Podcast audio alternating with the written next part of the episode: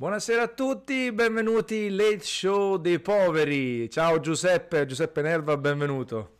Ciao, come stai? Tutto a posto, tutto a posto.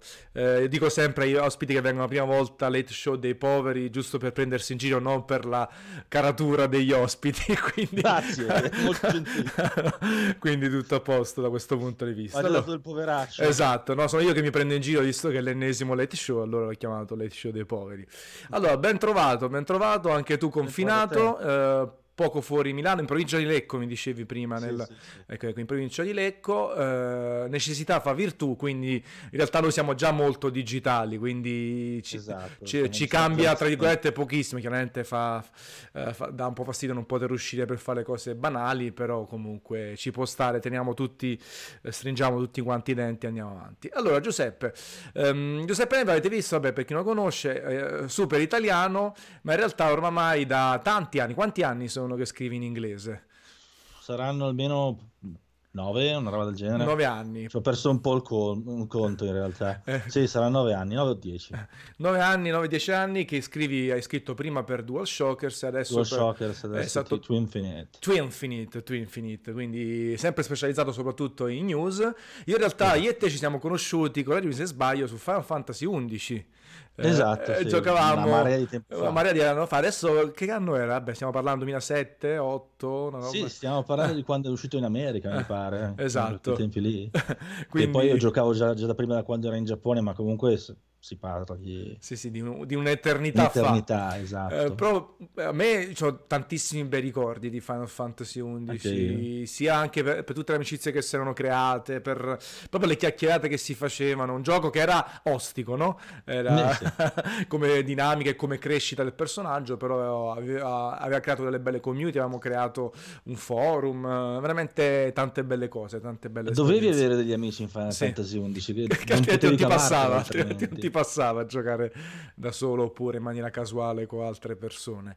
E poi erano periodi differenti, eravamo più piccolini, no? avevamo anche più tempo, anche se tu giochi ancora tantissimo. So, Io eh, gioco 14 eh, adesso, eh, esatto, sì, gioco parecchio. ancora parecchio, però ecco, sono belle, belle cose. Mm-hmm. Allora Giuseppe, tu quindi, vabbè, noi ci siamo, vabbè, poi anche da un po' di contesto ai ragazzi in chat man mano stanno arrivando, buonasera a tutti, Rock, Freebit, il fan e così via, dopo risponderemo anche un po' di vostre domande. Ehm, io sono curioso di vedere questo tuo escurso, nel senso tu vorrei, vorrei un po' sapere da te, innanzitutto vabbè chiaramente super appassionato di videogiochi da sempre, immagino. Uh-huh. Eh, esatto. Ehm, eh, immagino anche sempre gia- eh, giochi giapponesi, RPG e così via. Cioè, un po' senso, di tutto. È un po' di tutto, però comunque poi ti sei portato avanti anche questa cosa, no? Immagino. Sì, sì. E anche solo per il fatto che in realtà a me piacciono i giochi occidentali più quanto quelli giapponesi, però diciamo che essendo che c'è meno copertura sui giochi giapponesi di solito lascio fare a quelli occidentali agli altri. esatto, ti specializzi su quello che... Infatti stasera parleremo anche di Capitan Subasa, ragazzi, più avanti esatto. serata, che chiaramente lì poi vanno a toccare proprio le... il cuore direttamente al netto della bellezza e della bruttezza del titolo, di come sarà. e come è nato poi quindi la tua... Eh, innanzitutto la tua prima volontà di scrivere, no? di, di, condividere ah, la tua passione per tempi, i videogiochi. Eh, non mi ricordo nemmeno che, che, anno, che, anno, fosse perché avevo 20 anni, adesso sono, eh, sono, vecchio, però diciamo che ai tempi eh, avevo provato proprio alla grande, proprio alla, alla carlonissima uh, di, a entrare in Xenia che c'era che lo, adesso non mi ricordo neanche non so neanche più cosa fanno adesso però a quei tempi avevano una marea di riviste avevano The Game Machine avevano Console Mania avevano PlayStation Force e io ero entrato proprio uh, su PlayStation Force che era a quei tempi era addirittura quando c'erano le riviste per le soluzioni cioè una cosa che adesso esatto. penso che i, i, più giovani adesso nemmeno sanno cosa sono le riviste per le soluzioni. Esatto. a quei tempi ci mettevamo a disegnare le mappe. Era un lavoraccio. Io ho tradotto una volta una, soluzione di GTA Sant'Andreas. Penso sì, di sì. dopo volevo buttarmi giù dal palazzo perché era pesantissimo. Era, un, però era sì. un lavoraccio, ma ti dirò, a quei tempi era pagato benissimo. Ah, cioè, voglia quello perché, su quello... perché a quei tempi er- er- eravamo pagati a pagine, no?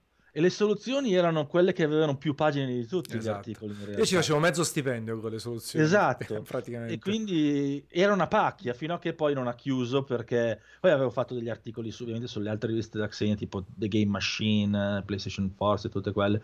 Però eh, poi PlayStation Force ha chiuso perché eh, le soluzioni online, le soluzioni su riviste erano praticamente morte, ci ha ucciso GameFAQ eh, e tutti quelli, quindi a questo punto ho detto vediamo un po' cosa fare, eh, ho fatto delle, delle altre cose muovendomi su altri, su altri settori per un paio d'anni, vedere un po' che cosa succedeva, però poi alla fine il richiamo dei videogiochi è tornato e ho detto proviamo un po' fuori dall'Italia perché, perché a dire la verità... Come mai, come mai non ti sei, non sei rimasto Ah, anche nelle grandi riviste? Che anno era più meno, ti ricordi? Nel senso, quindi... mm, sa- saranno 20 anni fa, no, vedo 20 anni sì, 15 anni fa. Ok, 15 anni fa. Perché poi ho fatto un po', po' di siti differenti prima di, di atterrare a DualShockers.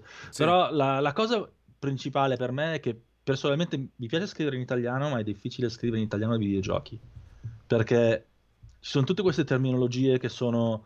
eh, che sono la- l'italiano è bello per le canzoni e le poesie, però per scrivere di videogiochi è un po' strano, ti fa, ti fa usare delle terminologie che sono un pochino che sentono che o- o metti dentro dell'in- dell'inglese in mezzo che non è il massimo, oppure ci, ci metti eh, devi, devi, far- devi quasi inventarti dei termini che Tu è dici anche cosa- per dare varietà al testo, per evitare ripetizioni. No, no, no, proprio, proprio questione di terminologia tecnica dei videogiochi. Ok. Io- Ah, quindi quello ti dava fastidio a te. Cioè, anche solamente Ah. come chiami in italiano uno che, che scrive di news?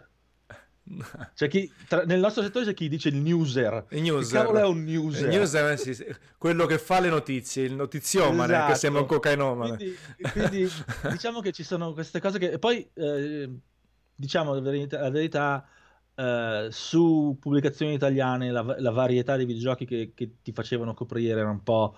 eh, era un pochino scarna per me, diciamo, molto FIFA e io, sai che il calcio Sì. mi Cioè, era poco. limitata, nel senso, vabbè, sì, è vero questa cosa. molto forza, molto- molti giochi di corse cose, eh, e molti, molto Call of Duty e io preferisco variare un pochino di più. Diciamo che non è che questione che il pubblico italiano è meno, eh, è meno propenso a certi giochi, diciamo che essendo che i numeri sono molto più bassi totali, eh, è, diffi- è più difficile trovare un certo, un certo numero che- di persone che sia interessato ai giochi tipo anche giapponesi un po' più eh, particolari, un po' più a dire particolari perché ho seguito certi, certi tipi di giochi giapponesi, ma Sì. dicevo anche semplicemente eh, i non AAA, diciamo. Sì, sì, quindi anche titoli a budget ridotto, Esatto, come, que- come i vari Bandai Namco come Capitan Tsubasa, Ok. che Quindi è- sicuramente non ha un super budget dietro. Quindi però- tu hai, hai avuto questa percezione. Allora, di là dei termini tecnici, qui ci doveva essere un mio collega, si chiama Matteo Santica, che è contro tutti gli inglesismi ne- nei- nell'italiano. Quindi sarebbe stata una lotta però del trovare sempre la soluzione. C'è, Eh Fra- sì, ci saremmo ammazzati, c'è- c'è Francesco in chat che scrive notiziere, che sembra...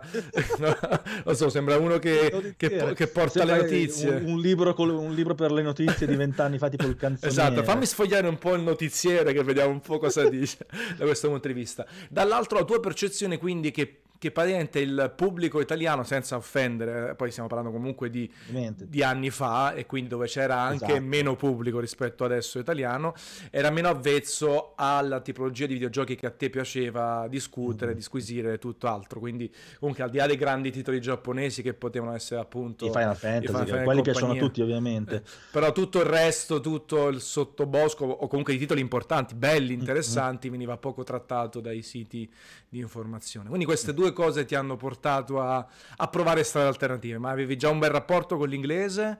O No, l'inglese diciamo che Ah. ho sempre, ho sempre parlato in, in inglese fin da piccolo perché eh, padre pilota di aerei, quindi portava a casa libri del genere. Te- E poi, questa fa un po' ridere, quando avevo, quando avevo sei anni mi ha portato a casa il primo computer che era uno Spectrum 48K, tutto in inglese, non c'era niente in italiano ovviamente Ok. in quei tempi. La localizzazione italiana dei videogiochi era esisteva. Inesistente, nemmeno i giochi più grandi venivano localizzati in italiano. E poi mi, por- mi portò a casa un manuale di Dungeons and Dragons in inglese. E quello, e, io imparai l'inglese leggendo Dungeons and Dragons e poi Advanced Dungeons and Dragons eh, quando avevo 10-12 anni, una roba di quel genere. E poi passai a Warhammer a tipo 13 anni, sempre ovviamente in inglese. Certo, quindi, quindi comunque hai avuto già una base forte autodidatta rispetto alla scuola che purtroppo sappiamo sì, tutti. la scuola... Niente, non c'è verso, è veramente difficile uscire dalla scuola con, con una buona conoscenza di inglese. Quindi autodidatta, autodidatta, quindi poi questa percezione che hai avuto nel mercato, questa volontà di, di parlare un po' di, di, argomenti e videogiochi poco battuti dalla stampa italiana ti hanno portato a provare in, in inglese, cioè un mm-hmm. pubblico internazionale o comunque... E poi non è neanche eh. il pubblico italiano che sì. secondo me non è interessato. Sì. È più che altro la stampa italiana che non è tanto interessata a trattare certe cose che magari il pubblico italiano interesserebbero anche. Certo più che altro è molto eh, di nicchia, sarebbe da, da, crearsi una nicchia secondo me esatto. e, e, e, come dire, convogliarla tutta su quello che scrive, che purtroppo effettivamente se tu vai banalmente a livello di SEO, anche su un sito piccolo come, esatto. che, come Gameplay Café, una cosa che parli di God of War, una cosa che parli di eh, Sakura Wars o quello che è, no? per, giusto per citare uno esatto. di questi esatto. titoli che appartiene alle, Beh, alle le guerre corde. del ciliegio, se non, eh. non usiamo inglesismi o giapponesismi.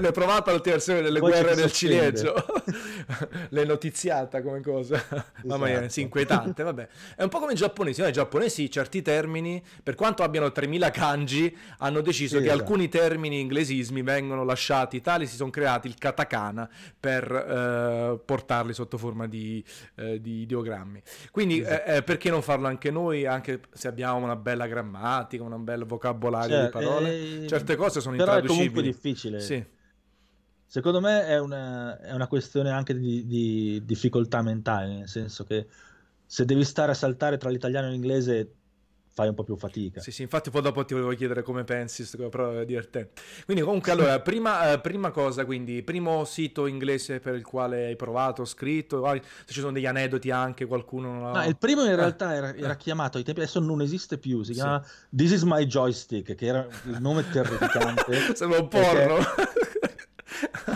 This is my in joystick. Realtà, in realtà era, era, una, era una, una, specie di citazione di This is my boomstick, però eh, diciamo che se, cioè, mi dava già un'altra idea. Però adesso l'hanno chiuso da tempo in memoria, poi sono fatto un, fatto un po' di salti, un po' di freelancing. Okay. E poi sono, sono atterrato a DualShock è stato tempo fa. Ok, e all'inizio, all'inizio di, di, questa parte inglese, per quanto fossi già un po' sgamato, hai avuto difficoltà? Eh...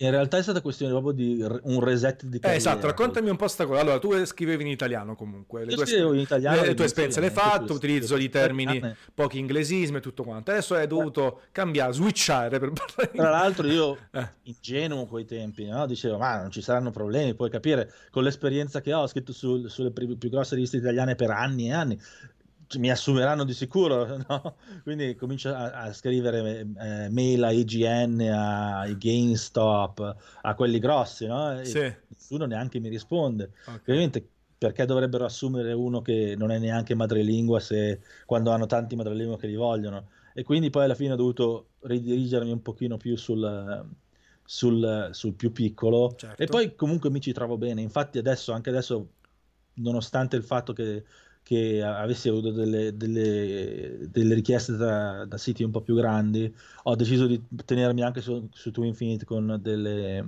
con un, una, una, diciamo uno scopo un po' più piccolo, ecco l'inglesismo, sì. perché comunque mi piace scrivere su un sito che è meno governato dal SEO. Ok, che ti lascia e... più libertà di esatto. esprimerti da questo punto esatto. di vista. Perché io scrivo tutto il tempo di, di Fortnite e, e Call of Duty, sì, posso scriverne quando, quando serve, però... Non è che diventa l'unico argomento pesante. Eh, pesante.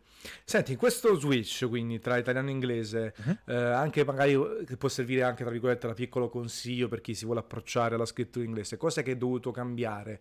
Eh, la, la, lunghezza delle frasi, uh... la punteggiatura... La punteggiatura è un grosso ostacolo. Sì perché la punteggiatura è, in inglese è diversa, molto diversa e viene quasi naturale a inserire la punteggiatura italiana nell'inglese che diciamo che gli editor un po, ti, un po' ti massacrano quando lo fai.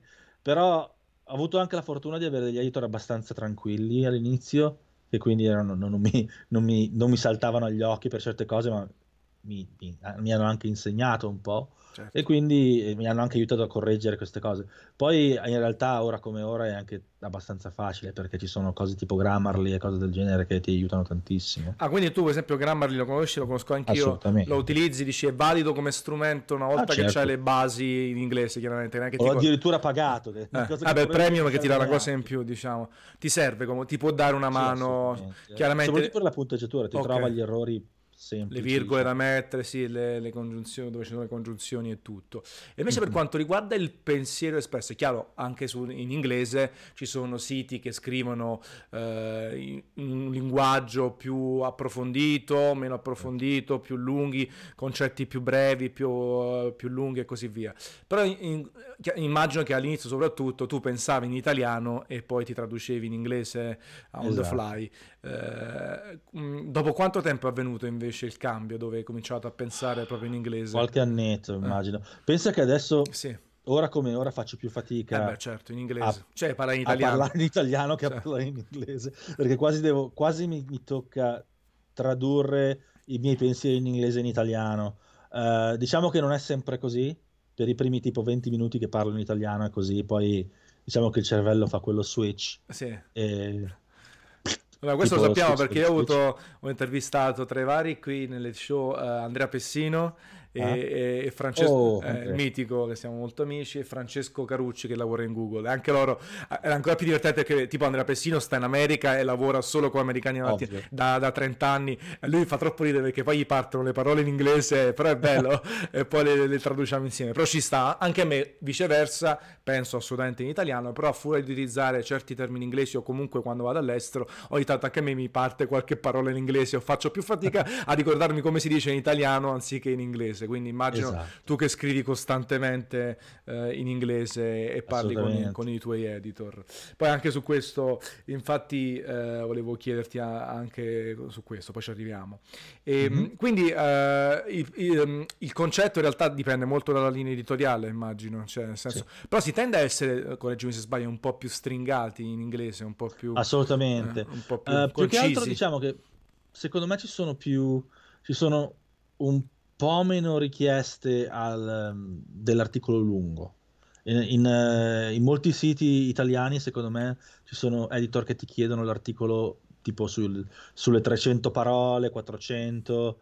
In- sui siti inglesi, la- nella mia esperienza, 200 sono abbastanza, soprattutto per i news. per le news, sì. Mhm. Quindi perché per, per catturare più l'attenzione rispetto al long form che comunque necessita tanta, tanta attenzione da questo punto di vista. E anche un fatto che Mm. poi è una questione semplicemente di tempo, perché le news Certo. come funzionano su Google, più ne hai e meglio è. Se, se tu fai un articolo di, di, di 3000 parole e ti va su Google, fai comunque un click. se, se- fai, se certo, fai un- 10 se da fai 20 300. articoli di 200 parole, sono Certo. 10 click. Certo, certo, quindi è ovvio da questo punto di vista. Però vedo per esempio nelle, nelle tue news eh, spesso e volentieri fai, ecco, per esempio, questa è anche una cosa dietro quinte de- dei newser, fai tanti riferimenti a news precedenti, tanti link Certo. incrociati e altro. Eh, questo come lo fai? Chiaramente, in base è esperienza, dall'altro che eh, le hai scritte tu quelle in precedenza, quindi ti ricordi che, hai già- che hai già scritto, dall'altro hai un tuo sistema per fare tutti questi link Eh, multipli. in realtà non ho tanto un sistema quanto un bel copia e incolla, nel senso che eh, quando hai tu- la tua struttura e sai com'è, poi le puoi copiare e incollare tra i vari articoli sullo stesso gioco perché alla fine eh, non serve che tu vai a infiorettare chissà cosa. Quindi è una questione di, di- se io perdo meno tempo a fare quella parte della, della news, posso subito buttarmi sulla news successiva e questo aiuta molto. Che poi, a dire la verità, quello serve tanto per il SEO e serve per la, per la gente che vuole, per il lettore che vuole andare a vedere gli articoli precedenti, ma non gliene frega niente di come è scritto, onestamente. Quindi, Certo. se tu avessi quella cosa lì o avessi un, un elenco alla fine con, con i link senza nient'altro, funzionerebbe uguale. Certo. È giusto anche la scelta stilistica, no? Che comunque è Sì. carina. A me piace assolutamente dare il contesto man mano che si legge, anche se poi si dovrebbe Esatto. trovare un sistema per non farti cambiare pagina. Eh, io solitamente cosa faccio? Io quando vedo dei link mi apro un altro tab, me lo apro un ah, altro ah, certo. tab e poi consulto. Sarebbe bello, però è difficile a livello estetico far entrare tutta la news in un pop-up esatto. o un'altra, cioè quasi impossibile. Poi tutti leggono il 90% sì. delle persone da mobile, ancora peggio. Ti appesantirebbe un casino la, la, la lettura. HTML comunque e, e, Google, a Google non piacciono queste cose. Esatto, e poi comunque tanti leggono da mobile, quindi ancora peggio, esatto. spazi ancora, ancora più ridotti e così via. Già, e... è, è, sempre un casino mobile perché ci sono, perché anche con con, uh, con la pubblicità poi uh, ci sono queste pubblicità che ti prendono tutta la pagina e tu stai lì eh, a, a chiamare il, il, provider della pubblicità e dire cosa cavolo fate queste pubblicità non dovreste stare. mettercela perché per contratto teoricamente certe pubblicità non sono accettabili però certe volte i provider ci provano. Sì, certo, assolutamente. Infatti poi sono anche casini con addebiti non richiesti. Eh, esatto. Eh. Senti, allora arriviamo quindi a Dual Shocker, mm-hmm. Shockers. E, um, quanti anni ci sei stato? Poi ho perso il Tipo conto. sei anni. Tipo sei anni. Dove Credo sei anni. Hai fatto un po' un percorso soprattutto nelle news, eh, sì. inteso come fino alla gestione. In, in eh. poi sono tornato indietro a news editor perché in realtà non volevo coprire tutto perché era troppo, era troppo un casino stare a coprire tutto il sito. Quindi tu, comunque a te piace essere sul campo anche, tra virgolette, no? nel senso sì. fare le cose proprio finali, eh, operative eh, del, nel nostro lavoro di, di scrittura. E, esatto. eh, DualShockers dove era basato? Mm. Uh, DualShockers è New York. New York, ok. E poi c'erano mm. vari editor in giro, immagino. Certo, però sono eh. quasi tutti in America. Diciamo. Quasi tutti in America. Tu eri l'unico italiano? Mm, c'era, c'era, c'era stato, c'è ancora, c'è immagino, un francese. Ok. Uh, però tutto il resto era americano. Tutto americano. Quindi telelavoro, smart working, eh, tutti si stanno ingegnando adesso col coronavirus, noi facciamo smart working da noi sempre. Lo facciamo quando non era cool. Esatto, da sempre. E, mh, mm, esperienza com'è stata? Eh, immagino formativa e poi è stata quella dove ci siamo anche incrociati diverse volte esatto. eh, i press tour io mi ricordo abbiamo fatto una bella intervista insieme a Tabata Miyazaki. Per, eh, Miyazaki e poi a Tabata per Final esatto, Fantasy XV sì. eh, che pure era molto simpatico lui veramente molto prodigo di parole rispetto a era Miyazaki grande. infatti adesso sto ancora aspettando di vedere cosa fa che, fine, che fa esatto mentre Miyazaki in realtà hai visto quanto si è evoluto nel corso degli anni che all'inizio non ti guardava in faccia guardava sotto il timidone, timidone poi adesso si è reso conto... un orsetto del cuore. Esatto, si è reso conto che adesso eh, un po' più bisogna essere ecco social. Per, per eh, ma è anche passato a fare l'executive adesso. Esatto, quindi... fa più fighetto adesso. E, dicevo appunto, quindi eh, ti ha permesso di comunque di, di riviaggiare, di, di, di, fare tante esperienze. Certo. E, mh, e che esperienza è stata quindi complessivamente per te?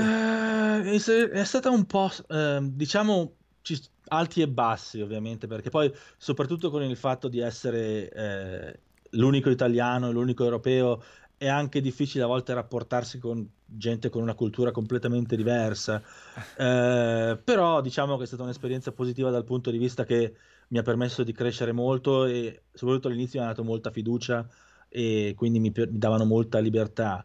Diciamo che poi si è arrivati a un punto in cui uh, la linea editoriale che volevano loro non era esattamente quella che volevo io e io non sono un tipo a cui piace piegarsi molto alle linee editoriali, soprattutto che uh, chi è, scusate un attimo, ah, sì, chi è il giornalista e l'autore di diversi leak sul mondo PlayStation. PlayStation non sbaglio. No, non sono io. No, quello è, è quello di Game Informer, no? Uh, come sì, si sì. Schneider, Schneider, come si chiama? Oh, madonna. oh mamma mia, lasciamo perdere. No, no, no, no, no, no, non sono io. No, no, Giuseppe fa il suo lavoro seguendo. Io, come potete vedere, ho molti più capelli. uh, Dicevi, comunque... quindi la linea editoriale, tu, cioè, soprattutto se non, non, non ti piace l'imposizione in editoriale, soprattutto se... Eh, soprattutto se è molto basata sui rumors, su cose non confermate, su leak anonimi, tipo su dai, che ne so, mio cugino fa i tempi, adesso è Resetera che c'è tutte queste sì. questi ano- o Reddit o chiunque altro, c'è tutti questi anonimi che tirano leak tutto spiano e a me onestamente eh, non ispira. Poi lo sai che io e te sentiamo un sacco di cose da, da un certo, sacco di persone. Dal, dal settore, certo. C'è un certo, un certo, gioco di From Software che io e te l'abbiamo, saranno almeno 5 anni che lo sappiamo. Esatto, no? esatto. Che è esatto. venuto fuori quest'anno. Esatto, e sappiamo anche di Dark Souls 3, della beta e tutte esatto, tante ma, belle cose. Ma noi, ci, ma noi stiamo zitti perché... Sì quando qualcuno ci dà fiducia, giustamente. Tranne io con, con Death Stranding, ma quello, quello ho avuto l'autorizzazione, però, e poi non ah, ero lì. Hanno, no, no, eh, certo, certo. Eh, se vuoi dopo te la spiego, perché poi mi hanno chiesto intanto com'è nata il. In privato. Sì, sì, sì, anche perché tante volte, come dire, appunto, tanti segreti si, si tengono, per dirti quelli di Pessino che siamo amici strettissimi, oh, certo. ma ha detto tante di quella roba anche su Santa Monica che sarebbe da scrivere un libro. Però ha, ha detto Forse questo. da non scrivere un da libro. non scrivere un libro. e quindi, quindi questo. E, ehm, e quindi DualShockers questo. Eh, voglio dare anche un po' il contesto ai ragazzi. Allora, DualShockers... Ehm, diciamo raffrontato chiaramente IGN tutto è molto più piccolo no? Però sì, come sì, si posiziona bene o male nel panorama dei siti inglesi? io direi a metà. A metà. Quindi a metà come un sito italiano a metà come Uh, un Eurogamer in Italia più o meno se segui, più o meno se sì. segui, è difficile in realtà eh, fare, vabbè, fare un, un paragone confronto diretto perché il mercato italiano è molto diverso dal punto certo. di vista del traffico certo e infatti Però... ti vorrei chiedere fino a quanto tu puoi dirmi più o meno un ordine di grandezza, cioè un due, siccome è un sito inglese che noi diciamo sempre, i siti italiani eh, sono anche, come dire, si conoscono anche i numeri di Every sì, multiplayer, sì, 2 milioni di utenti unici, 3 se ci mettono altre cose, però si è limitati mm. dalla lingua italiana, oltre un certo certo. non si va. Gli inglesi potenzialmente hanno un bacino 100 volte superiore se non Ovviamente. di più. Un DualShock se bene o male... In, in, termini di utenti unici ai tempi, ora non lo so, sì. ora era una questione di 3-4 milioni. Ok, 3-4 milioni sì. per un sito medio, quindi mentre in Italia un sito medio sì. può essere 300.000, 400.000, quindi per dirvi almeno 10 volte superiore. Quindi, e non a caso ci troviamo perché se multiplayer fa 2-3 milioni, IGN ne fa 30-40 se sbaglio, no? 50-60, quindi... anche di più. Eh, di più anche, però chiaramente poi ci, lì si mettono anche gli altri argomenti, oltre a quello puramente... Ovviamente al cinema video, e videogiochi e tutto. Quindi comunque diciamo ecco che il... Gli asteroidi. gli asteroidi, tutto. Hanno Dic- fatto un articolo sulla sì, sì, vabbè. Killer ultimamente no, sul genere. Lì che... Sì, sì, vedevo. Vabbè, eh, notizie di videogiochi.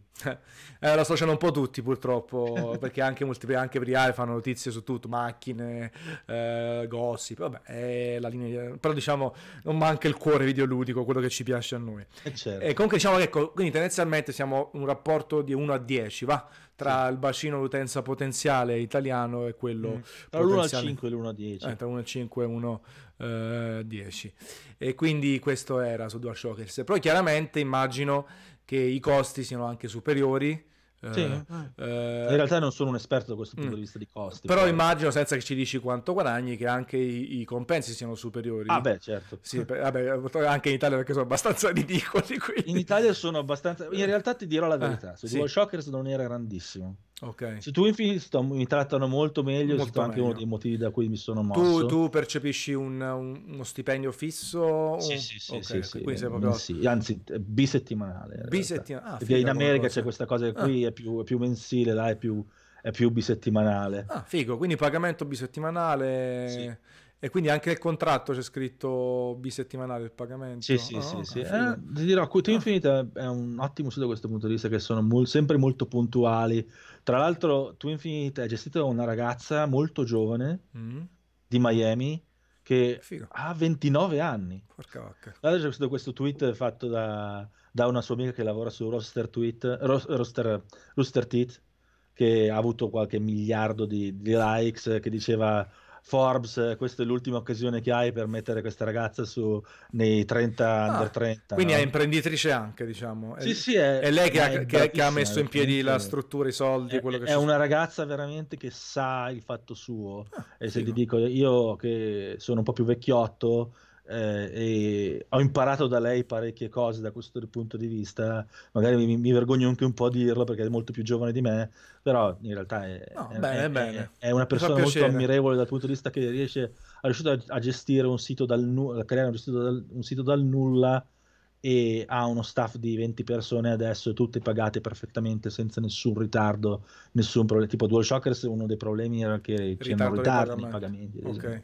mentre lei è brava. E senti, eh, per quanto è la tua conoscenza, un sito come Twinfit si, si eh, vive di pubblicità chiaramente, eh, anche i progetti speciali o tutto legato alla pubblicità sul sito, che tu sappia? Uh, a questo punto di vista è tutto, è tutto, sì, tutto pubblicità sul sito okay, adesso, come adesso. non ci sono sponsorizzazioni o cose del genere. Poi è un sito assolutamente indipendente, che è una cosa che a me piace molto. Non, non mi piace avere una, una grossa major dietro che ti fa che ti sta sul, col fiato sul collo, è anche una, certo. una, una cosa più rilassata, certo. diciamo. Certo. Lei come si chiama? Giusto, se ne va a stalkerarla eh, tutti. Emilia Vendano. Yamilia Vendano. Everyone, eh, tutti le chiamano Yami perché è Yamilia. Eh, Yamilia Vendano. Bene, bene, quindi abbiamo un sito con grande... cubane, quindi nome ah, spagnolo. Ok, figo, figo. Quindi grande eccellenza femminile. Bene, bene, questo non lo sapevo, forse mi avevi accennato, però gran cosa.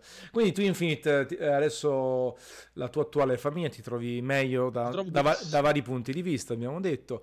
Eh, continui anche a girare quando possibile. Allora, prima di parlare del Giappone, che è un'altra cosa che ci accomuna assai, eh, il tuo ruolo di newser, come funziona giornalmente? Allora, tu innanzitutto ti tari su, uh, chiaramente, uh, orario PST di eh, o orario di Miami ti tari eh, o ovunque in realtà è orario orario americano mondo. diciamo da, da, eh, da, New York a Los Angeles ti assicuro che non è proprio questione di americano perché le news sono un po' particolari nel senso che uh, le news hanno dei, dei loro scaglioni di, a seconda di da dove arrivano. Sì. Quindi se tu pa- partendo dalle 4 del mattino fino tipo alle 11 ci sono le notizie dal Giappone.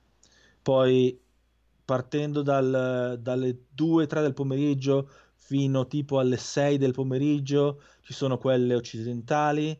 Poi c'è un po' di di, di, caduta, diciamo, dal punto di vista dell'intensità fino alle 8 di sera e poi ci sono le di chiusura, di chiusura dall'Occidente. Sì. Quindi in realtà la vita di un user che vuole fare un po' di tutto, user, la vita di un news editor come me che news vuole editor, fare un po' di tutto, esatto. è un po' particolare nel senso che dormi quando non ci sono news.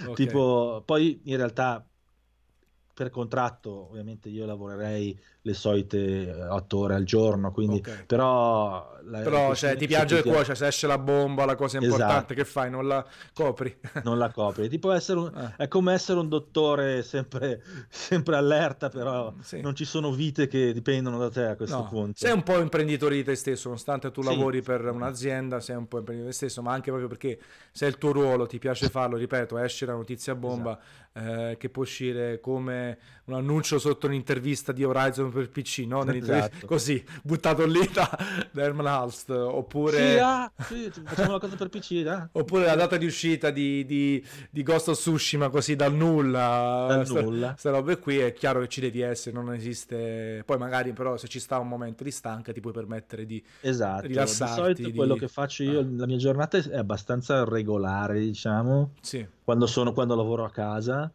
Uh, parto alla, alla mattina, in realtà diciamo che parto al pomeriggio, mm-hmm. perché parto, perché poi è, è un ciclo, no? parto al pomeriggio alle 2-3, a seconda del fuso orario, del, fu- del, um, che, che, siamo a seconda della differenza un po' con l'America, perché ovviamente loro adesso sono in, in daylight savings, no? l'ora legale diciamo, noi non ci siamo, quindi è cambiato un pochino di un'oretta, però parto verso le 2 o le 3, eh, vado fino alle 6, poi dormitina, cena, poi ricomincio alle 9 fino a, mezzo, a mezzanotte, poi eh, dipende da se sono stanco, altra dormitina, se non sono stanco gioco. Certo, che c'è anche la passione. Poi verso le 4-5 comincio le news dal Giappone e tipo alle, alle 10-11 finiscono, altra dormitina. Okay. quindi, eh, quindi, è, quindi, quando sei a casa è, è abbastanza never ending. Eh, esatto. Quanti user siete su?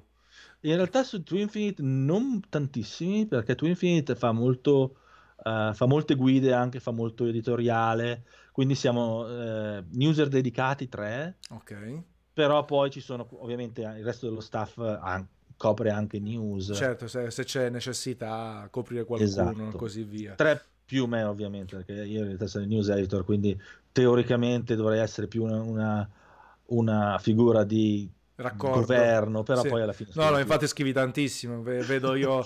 Ma io guarda, io ogni tanto quando faccio i miei Q&A eh, faccio un po' rassegna stampa, spesso uso anche tu Infinite per fare delle notizie perché comunque sei molto rapido sul pezzo, poi tratti argomenti che piacciono anche a me oltre a quelli classici, tutti coprono appunto FIFA, PES e altro. Esatto. Molte volte le news sul Giappone o comunque su titoli minori eh, meno budget vengono coperte o non vengono coperte o vengono coperte con ritardo perché non sono esatto. così importanti a livello SEO per, per tanti siti. Mm-hmm. Eh, e, quindi siete, questa relazione fa... E quando invece viaggi? Eh... Quando viaggio l'orario è più o meno lo stesso, solo che è spostato. È spostato. Poi Però ovviamente... hai anche licenza di uccidere, licenza di non scrivere, perché nel senso uh... se di... Ah, ce l'ho la licenza di non scrivere, il problema è che non la uso. Eh, invece scrittura di articoli, allora io mi ricordo che su DualShocker scrivi di più, correggimi se sbaglio, gli articoli proprio. Sì, scrivo più recensioni, eh, più, più articoli perché esatto. il, il, team per le news era più grande. Ok. Mentre invece qui diciamo che il team per gli articoli, guide, recensioni, cose del genere è molto più grande, quindi non c'è bisogno di me. Io scrivo articoli quando mi viene l'ideone e okay. la cosa che voglio veramente parlarne e, e, quindi a questo punto, tipo quando è uscito Ghost of Tsushima, la, l'ultimo trailer, eh, volevo proprio scrivere un articolo face- spiegando che non serve neanche che, la, che, che Sony eh, faccia vedere tanto la PS5 per ora perché hanno ancora talmente tanto, uh, talmente tante, tanti hard hitter, talmente tanti blockbusters in arrivo per PS4 che non gli serve. Certo. Quando saranno pronti poi lo faranno, ma per ora c'è ancora Ghost of Tsushima, Last of Us, uh, Last of Us Part 2, uh, Iron Man, tutti questi, quindi che gli frega loro della PS5? Esatto. Infatti questa è la strategia appunto che starà adottando Sony, eh, mm. magari ci torniamo anche dopo, ma assolutamente d'accordo con te.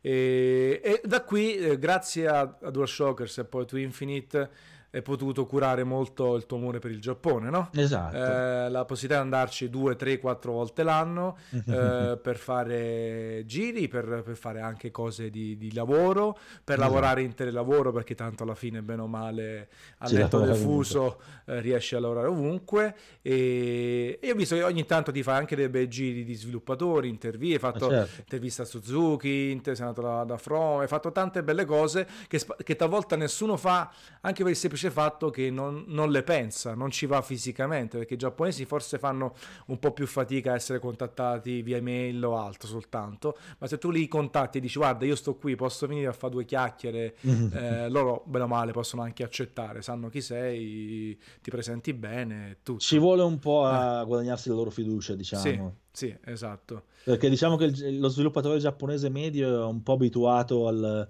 Diciamo che hanno regole diverse soprattutto perché l- le regole in Giappone sono molto formali e quindi ad esempio quando tu vuoi fare un'intervista alla maggior parte degli sviluppatori giapponesi devi mandare le domande in anticipo e poi quindi immagino che tu lo saprai già questo certo.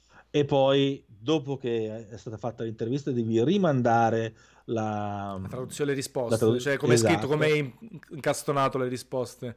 Tutto domande. l'articolo deve essere approvato, quindi diciamo che il processo è un po' diverso e molti sviluppatori giapponesi non, non si aspettano che il, che il giornalista eh, occidentale sappia questo tipo, di, questo tipo di procedura o che sia disposto a seguirla, anche perché mo- la maggior parte delle interviste che gli sviluppatori giapponesi fanno con ai giornalisti stranieri sono, alla, sono alle fiere e queste non seguono questo tipo di... Certo, in ambienti controllati, con uno staff infinito, interpreti, PR, non si capisce. Sì, nulla. ma non seguono eh. le, le, regole giapponesi, nel senso sì. che tu, se tu fai un'intervista in fiera, certo, non, vai non lì con le tue domande, gli basta, fai le domande certo. senza preavviso e poi non hai l'obbligo di rimandarle indietro, certo, giusto? Certo. E i giapponesi, so, i, gli sviluppatori giapponesi sono terrorizzati da questo. Da uno che gli può Infatti molte volte gli interpreti fanno un bel filtro, no?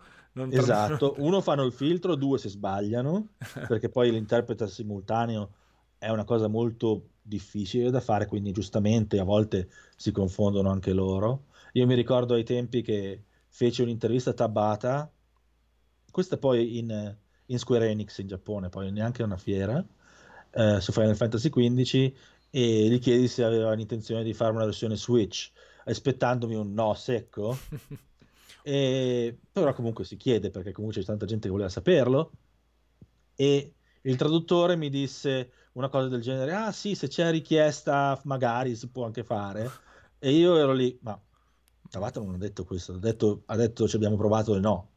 E, e quindi poi scrissi a, al PR che era anche lì lui e guarda puoi controllare perché secondo me questa traduzione era un po', era un po farlocca e infatti poi ci siamo, ci siamo chiariti perché se tu vedi moltissime volte quando c'è un, uno sviluppatore giapponese in fiera tipo i3, tipo Gamescom, tipo cose del genere, loro ehm, sono i momenti in cui escono le più, eh, le più cose che poi devono essere corrette perché non sono esatte. Sì. Tu, tu, vedi moltissime volte eh, interviste fatte in fiera, sì, dichiarazioni e poi smentite, grandi sì, smentite. smentite.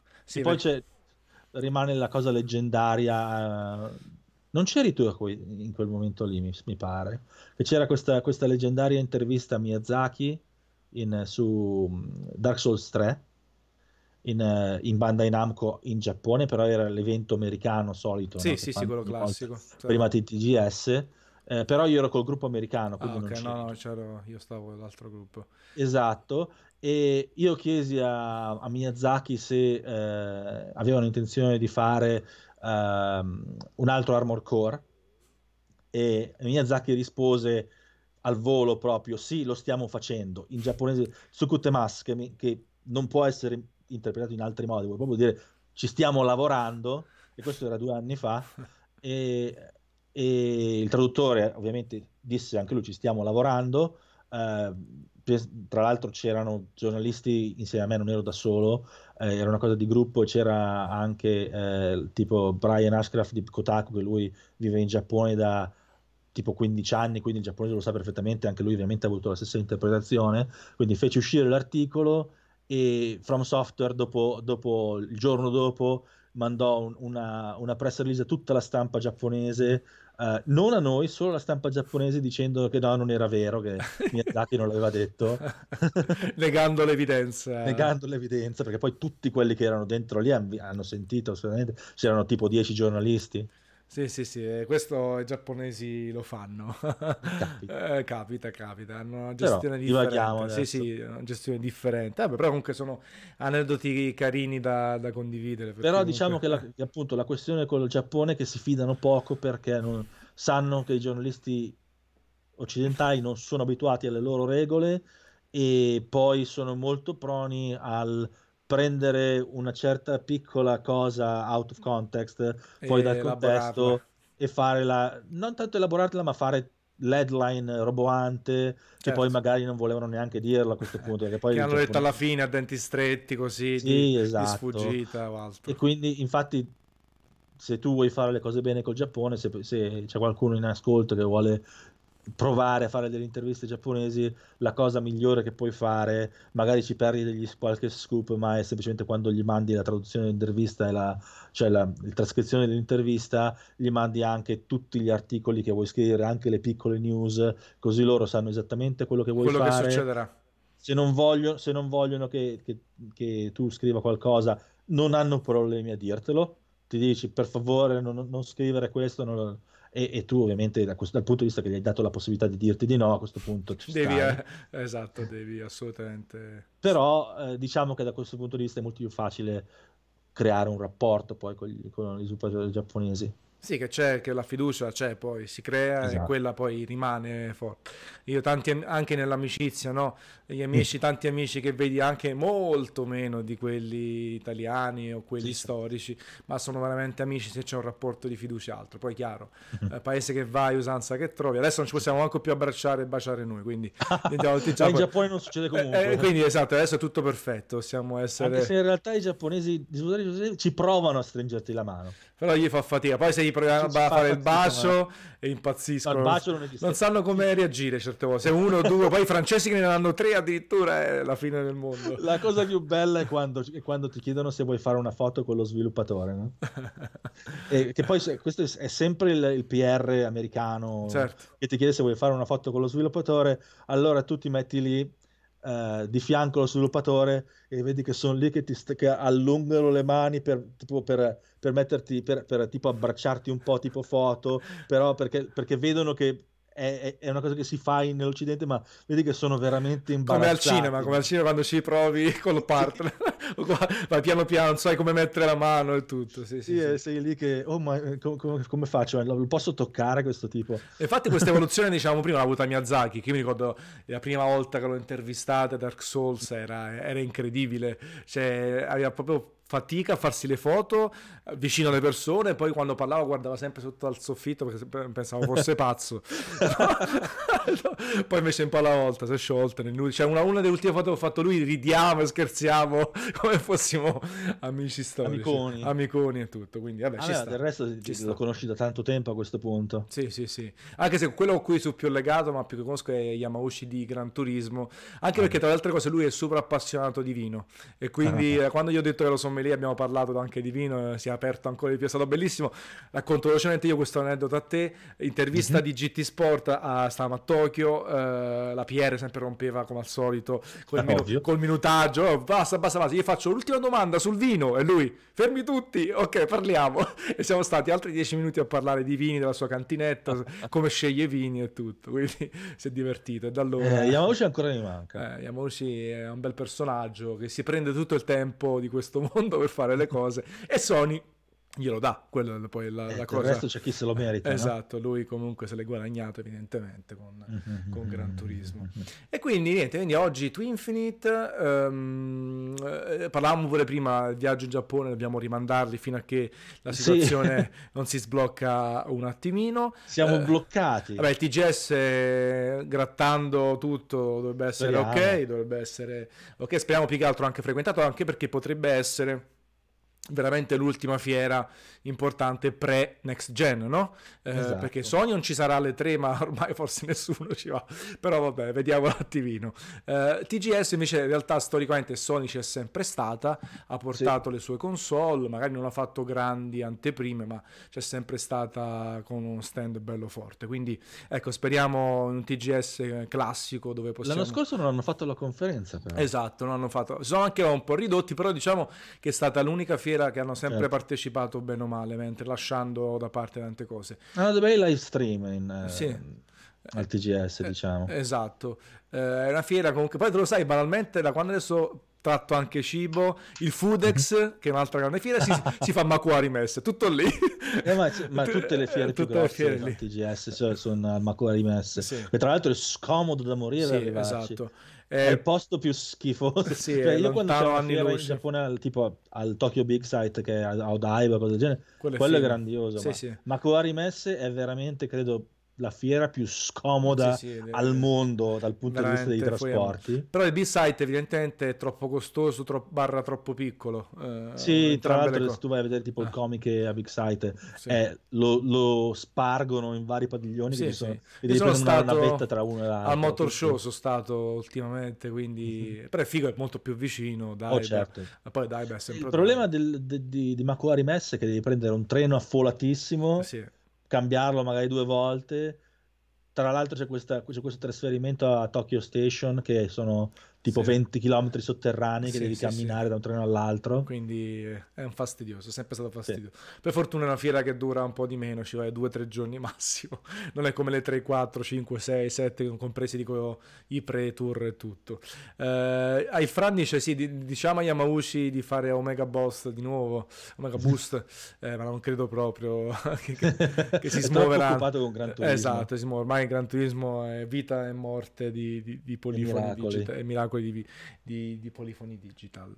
E, ehm, allora, eh, Next Gen dicevamo, quindi um, Next Gen... Um, allora, tu giochi innanzitutto, sì, hai detto che giochi la notte, eh, sì, quando sì, possibile, sì. soprattutto eh, continui a giocare MMORPG, Final Fantasy XIV. Sì, adesso gioco molto Final Fantasy XIV, poi ultimamente mi sono preso una passione per i giochi della Paradox. Ok ah, porca, sempre, sempre roba che dura poco, 4, sempre che dura poco e così via. Tipo Crusader Kingdoms 4, sì, 3, sì. ma che cazzo sto dicendo? 2, scusa. Sì. Uh, sta, sta uscendo il 3. Sì. E quando, poi quando c'è un gioco in cui puoi scoprire il Papa, farsela con il tuo fabbro, Ti fa sono morire. cose che succedono in questi giochi. Certo. E quindi, quindi sei molto impegnato su questo. Quindi tendenzialmente non cerchi di giocare a tutto lo scibile che esce, è impossibile. Ci provo, però sì. è difficile, c'è, sì. poco, c'è, poco, tempo. Tipo, ad esempio, non ho ancora non, non, non ho un, niente di VR, cose del genere, perché poi non me lo posso permettere dal punto di vista del tempo. Certo. Non mi posso permettere di straniarmi in un mondo virtuale sen- senza poter vedere le news che escono nello schermo di fianco. Quindi comunque in realtà l'MMORPG, il Final Fantasy XIV c'è sempre un occhio sulle notizie. Sì, sì da questo, da questo lato io, Sì. che adesso non lo vedi perché la camera è portata di qua, c'è un altro schermo con eh, i miei feed delle news che posso sempre girarmi così e guardare Costante. ogni tre secondi. C'è Twitter che ci sono altri feed che, che, cont- che controllo, tipo, tipo rassegna stampa. Qual è le, le fonti più veloci? Forum e Twitter, secondo te? Twitter, la secondo me, la Twitter. maggior parte delle cose, sempre Twitter, in realtà poi una volta che tu ti sei, eh, ti sei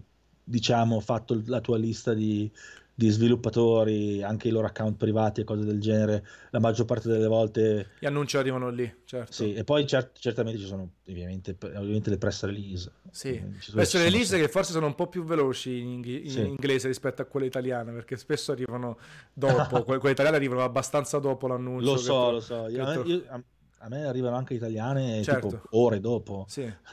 Io, io, vabbè, io mi rendo conto che vengono tradotte, allora, Mm. che arrivano dopo perché gli italiani vengono trattati un po' peggio da qualcuno, non, non da Sony. Sì. Sony si prepara, Sony, ma si Sony è prepara- grandioso, Sony Eh, Italia lo sì, sappiamo. vabbè, perché si, si preparano Freddy, i super annunci, no, poi a parte quello dico, eh, Sony, Microsoft, Nintendo si preparano a livello globale tutti gli annunci, Certo. eh, magari altri gli arriva quasi poco prima.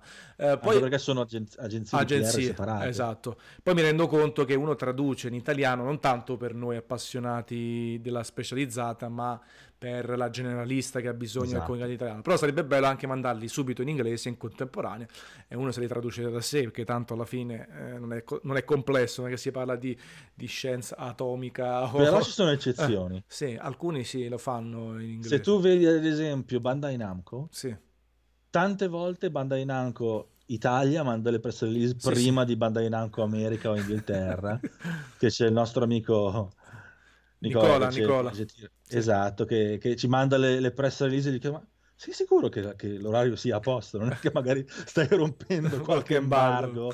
E poi lui, dopo, no, no, vai giusto, tranquillo. magari sono loro che sono in ritardo. Vabbè. Tipo, ad esempio, le press, le press release italiane di Bandai Namco arrivano sempre 5-6 ore prima di quelle americane. e io ci marcio, ovviamente, Ah, beh, certo, ti fai. meglio per te, ti dà un vantaggio competitivo verso altri. E poi, beh, però, eh, hai a che fare molto anche con PR, immagino, inglesi, no? Americani, certo. americani e tutto, quindi in realtà hai lo spettro completo. Tu Infinito ovviamente eh, lavora con l'America e quindi ha accesso anche ai codici, immagino, queste cose qui. Sì, sì, sì, tutti americani. Prima come facevi quando ricevevi più cose fisiche? Adesso vabbè, tutto digitale, quindi sti cazzi. Cioè, te- Eh certo, a, a quei tempi facevo semplicemente queste... Ma in realtà quando ho cominciato con l'America cominciava A girare già il codice a girare già il digitale. Sì. o semplicemente a quei tempi quando non c'era un codice digitale eh, arrangiavo nel senso ok la recensione la fa qualcun altro. Ok, perché era impossibile ovviamente, Sì, Cioè, per questioni di tempistiche, per questioni di tempistiche ricevere un codice. C'è sempre stata la cosa della questione, che- della questione diciamo, europea, che se volevo, se volevo fare qualcosa eh, dovevo sperare che fosse, che fosse in codice, se no ero fregato. Certo. E, e poi c'è sempre anche questa questione con i PR che a volte sono confusi dal punto di vista, oh sei italiano, allora ti mandiamo al PR italiano. e poi il PR italiano dice, oh ma tu scrivi per sei inglese, inglese, allora ti allora- mandiamo al PR americano. E ti rimballano tra due o tre volte, tu si dici, ma... Ah raga, Decidetevi. copia così vi decidete per, tra di Es- voi, no? Esatto, però tendenzialmente rappresenti un sito americano, quindi Esatto. è se- è abbastanza banale secondo me in realtà la cosa. Poi, poi Oh. dipende anche, dipende anche, da- ci sono persone con cui hai il piacere Vabbè, di... certo, quello è ovvio.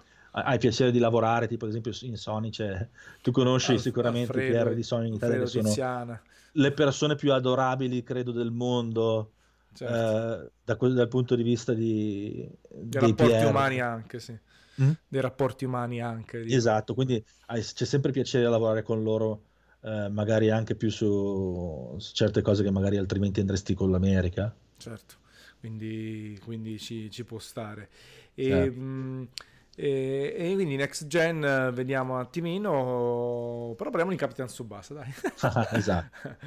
Allora, quando, quando è stato annunciato, eh, pure abbastanza... lo- Te lo aspettavi te? No, la- No, il primo, assolutamente. primo annuncio proprio sto parlando, no? Quindi è stato... Non ne sapevo niente io. Eh. eh.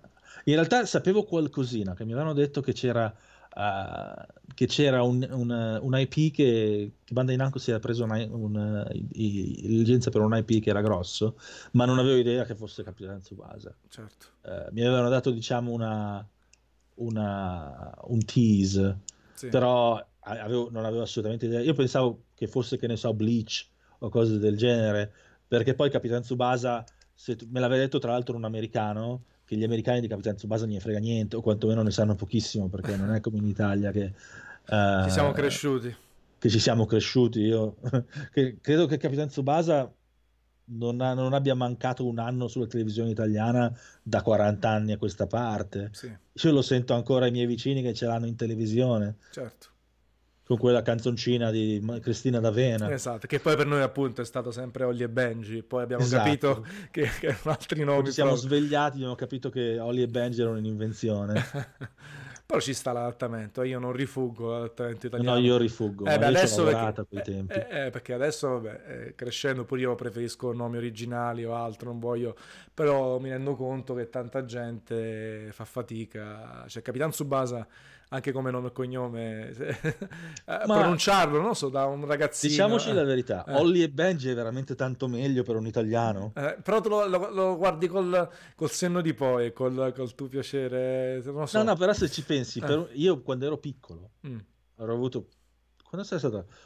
Qu- quanti anni avremmo avuto quando, quando abbiamo visto Wally eh, e Benji per la prima volta? Avremmo avuto 15 anni o meno? No, molto di meno. Molto 10 anni. Tu quanti che anno sei tu? Di che anno sei? Io sono 78. Io 80, no, eh, no. Io mi ricordo Quindi, sotto 10 anche o quasi. Eh, eh sotto 10 anni, sì. anche, anche 6, 6 anni. Eh. Però io mi ricordo che a quei tempi dicevo Benji, che cavolo di nome è? a me mi faceva ridere sentire questo Benjamin Price. Benjamin. Sì, è un nome inglese, ma io un ragazzo di 6 anni, un bambino di 6 anni, i nomi inglesi che che gli fa. Però la canzone di Cristina D'Avena effettivamente era quella proprio fatta ad hoc. Ce la ricordavamo. esatto, sì. sempre fino ai remix che hanno fatto no? per, le, per le esatto. stagioni successive e tutto. Eh, anche se non so, a te, a te ti è piaciuta l'evoluzione dell'anime?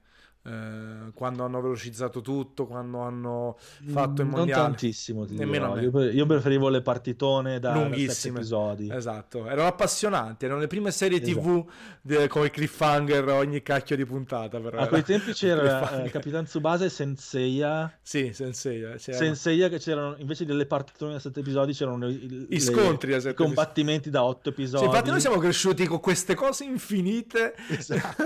cioè ogni, ogni... serie da 50 50 e più episodi, no? Esatto, soltanto Gutono Ken era molto più rapido. Esatto, ora come eh. ora eh. invece 12 episodi, esatto. pillola proprio. Sarebbe un po' la richiesta del mercato, esatto. un po' i costi di produzione anche, però cioè adesso fare una roba di 300 puntate alla One Piece ti dirti eh, so, ci sono solamente i eh, grossi jump che fanno sì, che fanno cose, altrimenti effettivamente non si può fare eh, esatto eh, eh, Giulia chiede: Ma se volessi rivedere qualcosa, ci sta una serie consigliata? Immagino di Ollie e Benji. Eh, boh, eh, Io consiglio sempre l'originale. L'originale, probabilmente. Ai sì. tempi, cioè, cioè, la fanno ancora ogni anno, quindi sì. non, è che, non, è che, rischi di perdere. No, poi qualche compilation su DVD c'è. Cioè, adesso, onestamente, non sono così informato ma hanno portato tante cose della serie su DVD, anche il restyling e tutto. Però... Non è neanche uscito in edicola, tra l'altro, da un po' di tempo fa. Ah, sì, può darsi, sì, sì, assolutamente. Però effettivamente poi le versioni finali hanno un po' troppo velocizzate, partite che mm. duravano mm. un episodio solo, azioni super rapide, invece lì quando vedevi che il campo non aveva fine... Sì, per... c'era il campo con la curvatura esatto, no? con quel cacchio di fuorigioco che, che ci hanno messo 10 puntate a capire come contrastarlo, le new team e così via, quindi sì, sì, sì. è stato uh, fantastico. Sono anche ricordi, eh, probabilmente oggi eh, faremo più fatica a guardarcela da zero esatto. uh, alla nostra età, però... Ma in realtà poi alla fine erano cose, erano cose che Sai che a me il calcio me ne frega veramente poco, no? Sì. Sono... sì. Credo di essere l'unico italiano, del... poi certo, tra l'altro a te ti dà il fumo negli occhi perché tu sai che il calcio ti esalta. Quindi... Sì, sì, sì. Però sono tollerante, non ti preoccupare. Il calcio lo, lo sopporto poco, uh, considero che sia 22 persone, anzi 20 imbecilli che che seguono un pallone due furbi che lo aspettano quantomeno. uh, però diciamo che secondo me eh, Capitan Tsubasa era più, non era tanto, quant, tanto, una serie di calcio quanto una serie di, di, di, arti marziali quasi. quasi. Sì, sì, era, ci pensi, un'epopea, era un'epopea gioventù, sacrificio. Esatto, un'epopea assolutamente lunghissima e enorme. Un po' vabbè come in Azuma Eleven, che non è un Esatto. videogioco di calcio, ma lo è.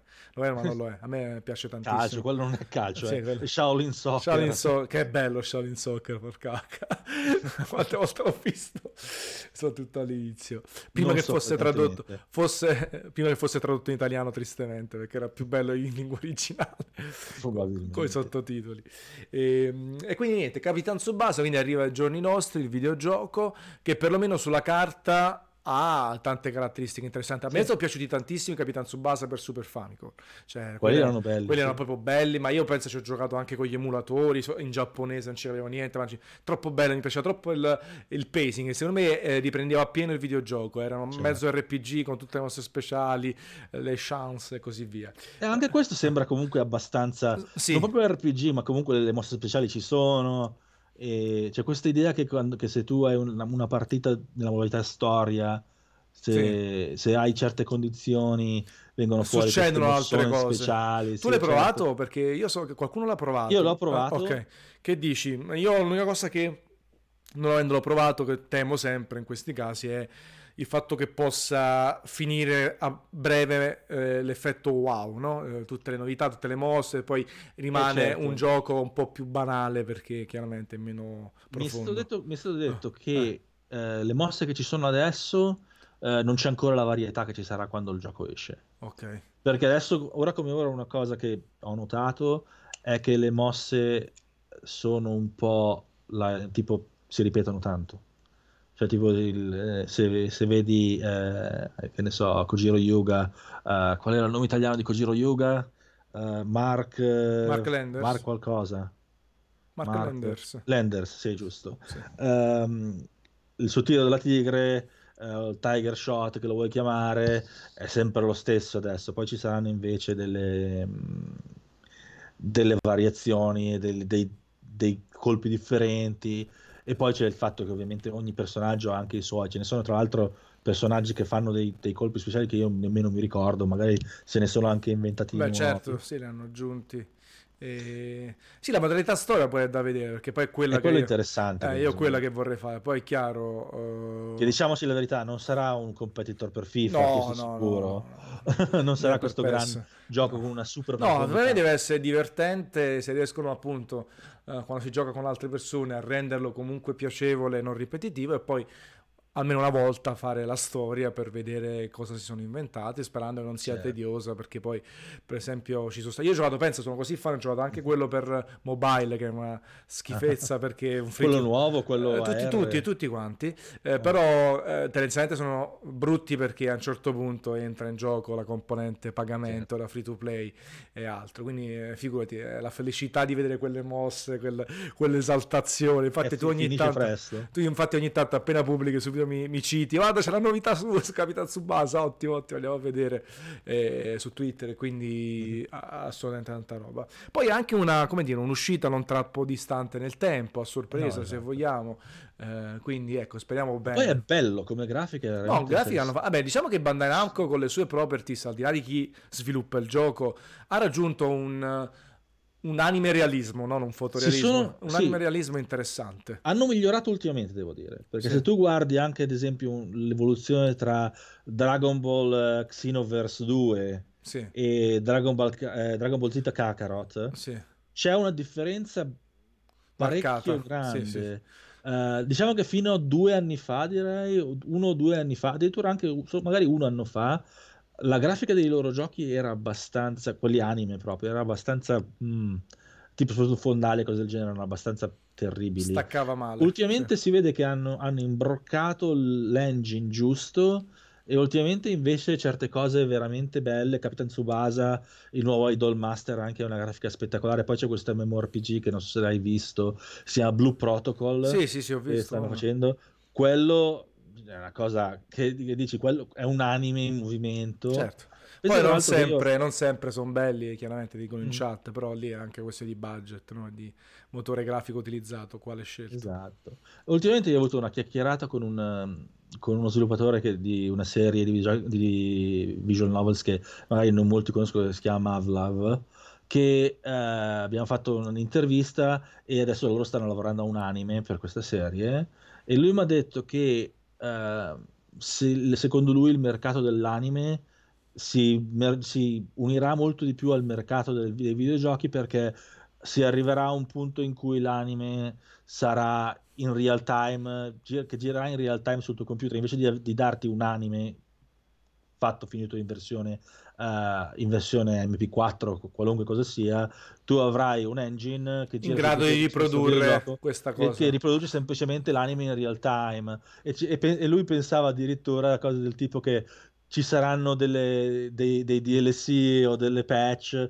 in cui tu puoi cambiare addirittura tipo i vestiti ai personaggi. Figo. E poi questo apre il fianco ti... proprio agli anime veri, secondo me, no? Esatto. Se arriva la tecnologia così forte e ti permette di, di, realizzarli con un motore grafico o altro, magari uno si può sbizzarrire anche a creare un motore per la, un RPG maker super avanzato, no? Esatto. Eh, per anima. No, poi questa, c'è questa idea proprio del, del fatto che l'utente finale potrà come nei videogiochi, magari non puoi influenzare la storia perché sennò diventa un videogioco a questo punto ovviamente, ma potrai cambiare certi, certi elementi sì. tipo i vestiti, tipo i costumi, avere magari dei DLC, avere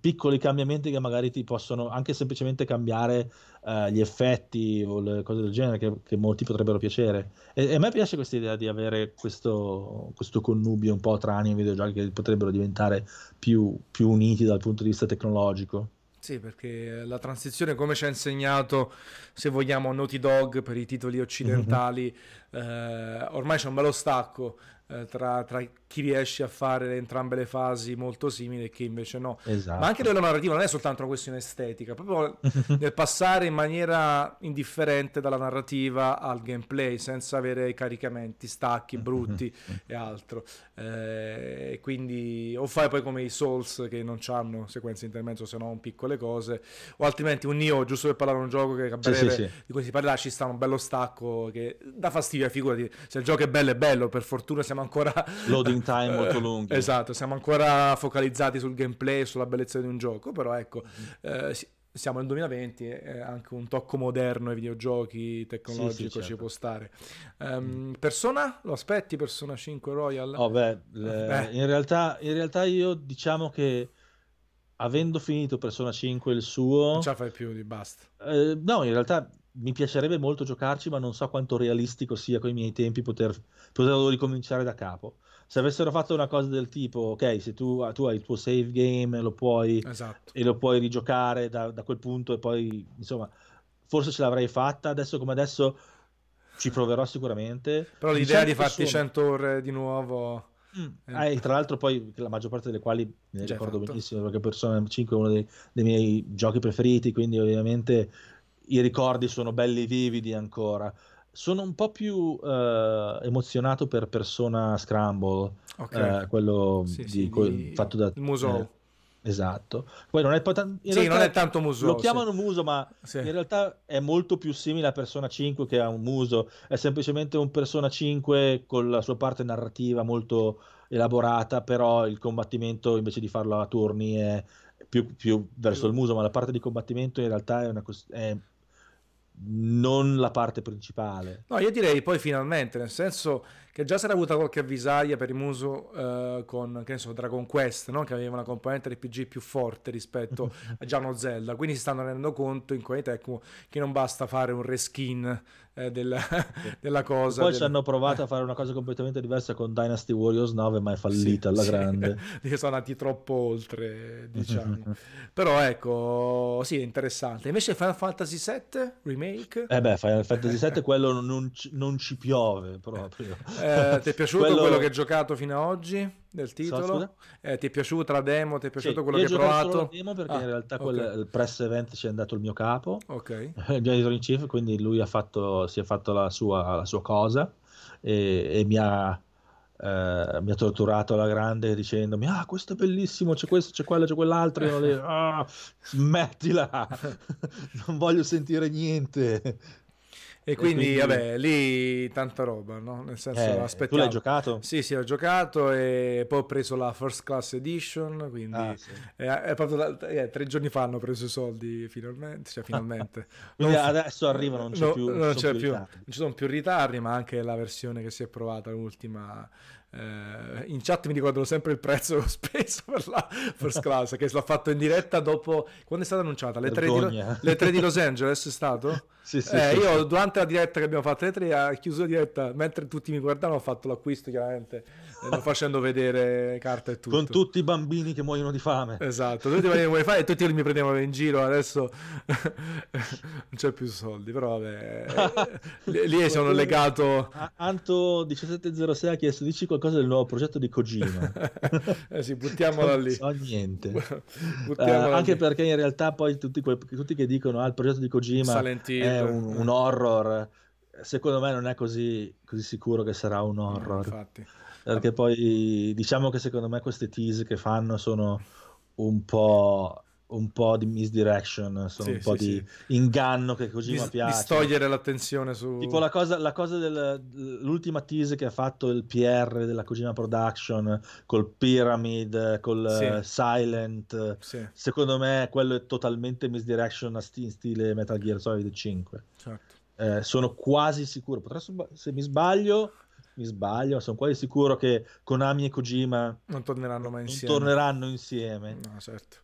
Quindi Vediamo, me, aspettiamo è... marzo, visto che si parla di questo marzo, marzo, marzo, eh, aspettiamo fino alla fine di marzo, ma appunto potrebbe essere distogliere l'attenzione su altri. Sì, anche per questo diceva next week, ma next week quello che hanno annunciato era la, la versione PC di Death Stranding, quindi... Sì, sì, sì. Quindi, uh, quindi sì, vediamo. È chiaro che Kojima non sta con le mani in mano, è chiaro che, che non gli piace nemmeno scomparire dai radar della, della, comunicazione per tanto tempo, quindi vediamo un po'. Tu vorresti un, un seguito di Death Stranding o vorresti qualcosa di, di, nuovo o vorresti un seguito di altra roba che ha fatto anche se è tutta Konami praticamente? Uh, Kojima ha detto ultimamente che voleva fare qualcosa di mecha. Sì. E a me non dispiacerebbe. Eh, Zona di Ender a me è piaciuto tantissimo. Eh, in realtà Kojima Zona di Ender ha fatto più che altro produzione. Sì, sì. Eh, diciamo che non è Eideo Kojima Game. Sì.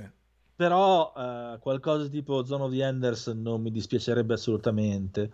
Uh, però in realtà quello che fa lui quasi tutto mi piace, quindi eh, mi fido. Uh, diciamo che più che altro che secondo me non dobbiamo forse aspettarci che Kojima in questo momento stia lavorando di sicuro a un gioco che magari arriverà davvero, perché poi c'è questa cosa che il Kojima Production non è un sti- un, uno studio gigantesco, quindi fanno sicuramente dei prototyping e potrebbe, dire, potrebbe darsi che la prima cosa che provano poi funziona. Certo, oppure... Però io non mi stupirei se magari ci facessero dei tentativi e poi quando finalmente trovano qualcosa lo annunciano. Certo. Perché... Comunque a me ah. ha sorpreso tanto lo sviluppo di Death Stranding in termini di tempistica. Allora, io non ero, non ero, di quelli che criticava Kojima per la sua lentezza, però comunque considerando che ha trovato il motore grafico uh, tre anni fa, tre anni e mezzo fa, che comunque era una nuova proprietà intellettuale, tutto gli strascichi di Konami, è stato iper veloce nel fare un gioco che comunque ha un, open world che comunque esatto. dura facendo tutto 50-60 ore, cioè non stiamo parlando di bruscolini, di un action da 10 ore, sono stati molto bravi, è stato molto bravo e anche molto focalizzato secondo me. Pure Diciamoci con... la verità, eh, eh. ha avuto tanto aiuto, eh beh, ha certo. avuto molto, vabbè, meritato ovviamente, non certo. sto dicendo che non se lo meritasse perché ovviamente Kojima ha ricevuto tutto il supporto che ha ricevuto perché è Kojima e è Kojima perché se l'è meritato, però diciamo che le risorse che ha avuto a disposizione sono quasi senza precedenti, secondo me. Sì. Poi cioè, anche Sony, comunque... secondo me, io non, non, ho informazioni da questo punto di vista. No, Sony ha messo i soldini Però Sony, secondo me, gli ha, dato, gli ha sì, aperto sì. il portafoglio. Sì, ma anche perché se tu ci fai caso, l'annuncio, Pesca. l'annuncio di Death Stranding per PC c'è comunque presentato da Sony cioè è 505 il, il, però c'è comunque il logo di Sony nel senso eh, mani in pasta ce l'ha messa Sony nella, da qualche parte del, del, ne, eh, nella produzione nelle altre quindi eh, questa cosa è importante poi comunque anche il fatto che Guerrilla Games viene a sorpresa ti dice ecco questo è il codice sorgente del decimo esatto. fai quello che vuoi cioè non è soltanto la questione del costo del Decima Engine, ma proprio mm. la, la cosa di dire te lo do cioè io che sono sempre geloso, tutti i sviluppatori sono gelosi chiaramente di quello che costruiscono, mentre, vabbè ma lui è bravo Herman Aston, a caso è diventato presidente esatto. di Sony Worldwide Studios, nel senso che, che è uno sveglio e europeo infatti, e quindi sono stati molto molto bravi. Tra l'altro cioè, secondo me ci hanno anche guadagnato, nel senso che eh, sì, Guerrilla ha dato un sacco di, di supporto a Kojima, ma viceversa. Ma poi... Sì Kojima Production ha anche ricambiato perché poi tutti i miglioramenti che Kojima Production ha fatto all'engine Guerrilla poi li potrà usare esatto, un volta. codice condiviso e quindi probabilmente può diventare un motore grafico che già di base era secondo me molto molto buono eh, però magari ecco con un tocco giapponese con la cura magari per, banalmente anche per la recitazione laddove invece Guerriglia sempre, è sempre stata deficitaria un po' secondo me nella mm-hmm. recitazione dei personaggi, proprio nel motion capture, tutte le varie cose, una mano da, aiuta l'altra. E tu come la vedi? Siccome anche Rock79 in chat chiede ehm, su Death Stranding e, Zero, e Horizon per PC, come la vedi questa mossa? Uh, uh, io ho una teoria abbastanza possibilmente strana, però Vai. potrebbe funzionare. Vai. Uh, perché io vedo gente che, che già si, si, esalta dicendo ah Last of Us adesso sarà su PC, tutti i giochi della Sony sarà su PC. Io non ne sono così sicuro. Uh, perché sicuramente Sony ah, sta esplorando, perché ovviamente tutti esplorano e dicono eh, ci proviamo, vediamo quanti soldi facciamo. Uh, quindi questa secondo me è una questione di tentativo e poi vediamo. ma secondo me andata, potrebbe essere andata così. Seguimi sì, vai. Uh, allora, diciamo che Kojima, uh, quando ha fatto il primo, il primo, il primo approccio a Sony, potrebbe avere sfruttato il suo nome per eh, il fatto che Sony sicuramente lo voleva a bordo e era probabilmente anche in, disposta a, a, accettare condizioni abbastanza stringenti. Kojima probabilmente ha detto io vo- eh, faccio The Stranding con voi, però a, um, a, a patto che eh, posso anche uscire su PC, perché non voglio essere confiato su una sola piattaforma. E quindi da questo punto di vista, quando Kojima ha beccato il suo engine eh, decima, ovviamente ha dovuto ottimizzare il decima anche per PC. Quindi per questa partnership che hanno, eh, Guerrilla si è trovata con un engine ottimizzato per PC da un altro studio, diciamo a, a costo zero in pratica, eh, e quindi era la, l'opzione più semplice per Sony da mettere su PC or- per vedere la reazione, cosa, come fa un, un, gioco su PC. Una... Quindi secondo me questo è un esperimento fatto da Sony quasi a costo zero nel senso che l'ottimizzazione per, l'en- per l'engine l'ha fatta quasi tutta probabilmente uh, Kojima Production o l'ha fatta insieme comunque risparmiando molto perché uno studio esterno alla, alla, li ha aiutati. Quindi diciamo che se non è a costo zero perché ovviamente tutto ha un costo in produzione sicuramente il porting a costo e tutto però è probabilmente a costo minore di quello che, che ti costerebbe partire da zero senza nessuno che lo fa per te e hanno detto vabbè f- visto che il Decima Engine per forza doveva andare su PC perché Death Stranding doveva andare su PC facciamo questa prova vediamo come funziona e se funziona bene allora magari ci possiamo pensare per altre cose però io non penso che Sony abbia questa idea del ok mettiamo tutto su PC e morta lì No, allora sono pienamente, sono pienamente d'accordo con te. Eh, infatti, Horizon usa lo stesso motore grafico di Death Stranding, quindi è un test. Arriva tre anni dopo. Magari in futuro non sarà così, ma lo stesso Alsta ha detto in un'intervista che questo non significa che tutti i PlayStation arriveranno su PC. Eh, fatto sta che se poi uno vuole far uscire per questioni strategiche di vendita, anche di far crescere il brand verso i PCisti, che l'idea può essere anche, io ti faccio vedere cosa offre qualche esclusiva PlayStation con ritardo, te lo faccio vedere, magari un anno, non tre anni, e tu sei poi portato a comprarti la console perché vuoi le esperienze PlayStation, esatto. quindi anche marketing, comunicazione, impostare il discorso. Uh, non è come Microsoft che invece ha una strategia tutta differente Uh, perché ha deciso di rendere, se vogliamo, le piattaforme Xbox come se fossero dei PC di fascia media, alta, bassa, quello, sì. quello che è.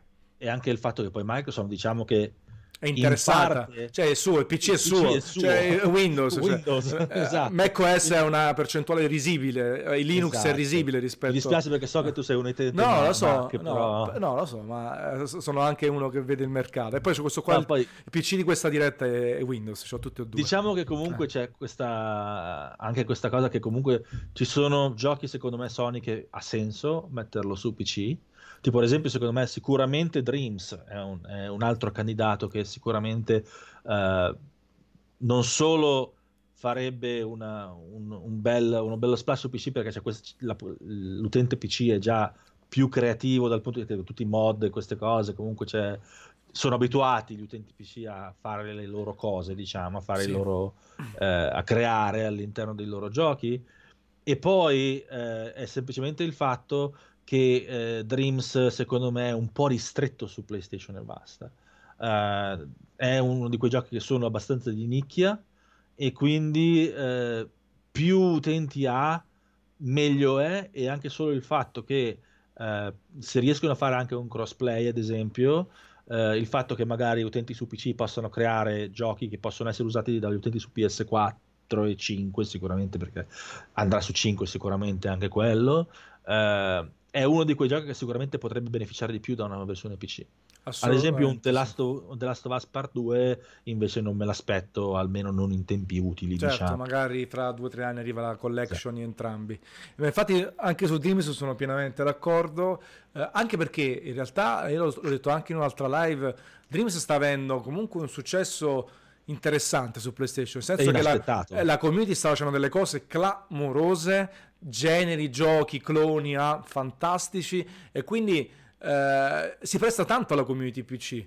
Uh, anche se tu sei bravo a portarlo su PC anche in sotto forma di early access in qualche maniera, nel senso di coinvolgere la community PC, lì veramente puoi, puoi fare esplodere il gioco. Poi eh, il modello di business che ha alle spalle lo conosce Sony, non sappiamo se mm-hmm. poi potrà mai essere una, dire, una fucina di, di, di, guadagno enorme, però comunque su PC potrebbe avere questa cosa, potrebbe esplodere e assolutamente sempre d'accordo con te, bisogna farlo multi cross platform perché lì a quel punto è una figata ti ritrovi tutti i livelli da un lato dall'altro te lo fai in casa con, con uno sviluppatore che, che, è destinato a far quello perché i Media Moleco sono bravissimi e non hanno nessuna intenzione di fare giochi classici o esperti tutto quello che hanno fatto è sempre particolare peculiare purtroppo per loro un po' di nicchia. Però e ti quindi... faccio una domanda a te adesso vai, Franzen vai una cosa oh, con, con, in tutta onestà, perché noi poi ci vantiamo a volte di, di sapere leggere il mercato, no? Sì. Però io devo dire personalmente, io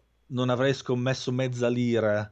Sì, ancora ai tempi sono vecchio, quindi io ancora eh, mi ricordo le lire. Però non avrei scommesso mezza lira su Dreams prima che uscisse. Non, uh... io pensavo che sarebbe stato un floppone di proporzioni Uh, sì, io, sì, io, lo, io, forse floppone no, però comunque nel, eh, come dire, nella curva di, di, crescita o decrescita di Media Molecule, dopo Little Big Planet, dopo aver fatto tre Little Big Planet e aver fatto un bel motore, perché quello del terzo era figo, però mm. a, comunque aver avuto sempre meno successo, Dreams mi sembrava ancora più complesso da veicolare sul esatto. mercato. Ancora una cosa che non si vendeva. Beh, però poi no? invece è un motore che ti riesce a fare wipeout, ti riesce a fare il shooter a quel punto, eh, e poi evidentemente adesso c'è fame anche da parte delle persone di imparare, provare. Esatto. Eh, c'è qualcuno che ha ottenuto, come scrivono in chat, chat delle piccole proposte di lavoro, si è messo a fare le cose tra virgolette vendibili. Quindi ecco, sono contento perché a me sono, sono simpatici, sono bravi. Sono, io sono contento, sono, sono bravi, nel quindi. senso che contento, è una di quelle volte che sono contento di essermi sbagliato. Assolutamente. Perché io ero lì che pensavo che Dreams fosse una figata assurda, veramente lo volevo proprio. Infatti, adesso mi dispiace che non sono ancora riuscito a, essere, a, a, a immergermi perché voglio veramente fare qualcosa anch'io da quel punto di vista. Io sono stato un modder per tantissimo tempo, quindi mi ci divertivo. Però la questione è che pensavo fosse una figata, ma pensavo che nessuno lo comprasse.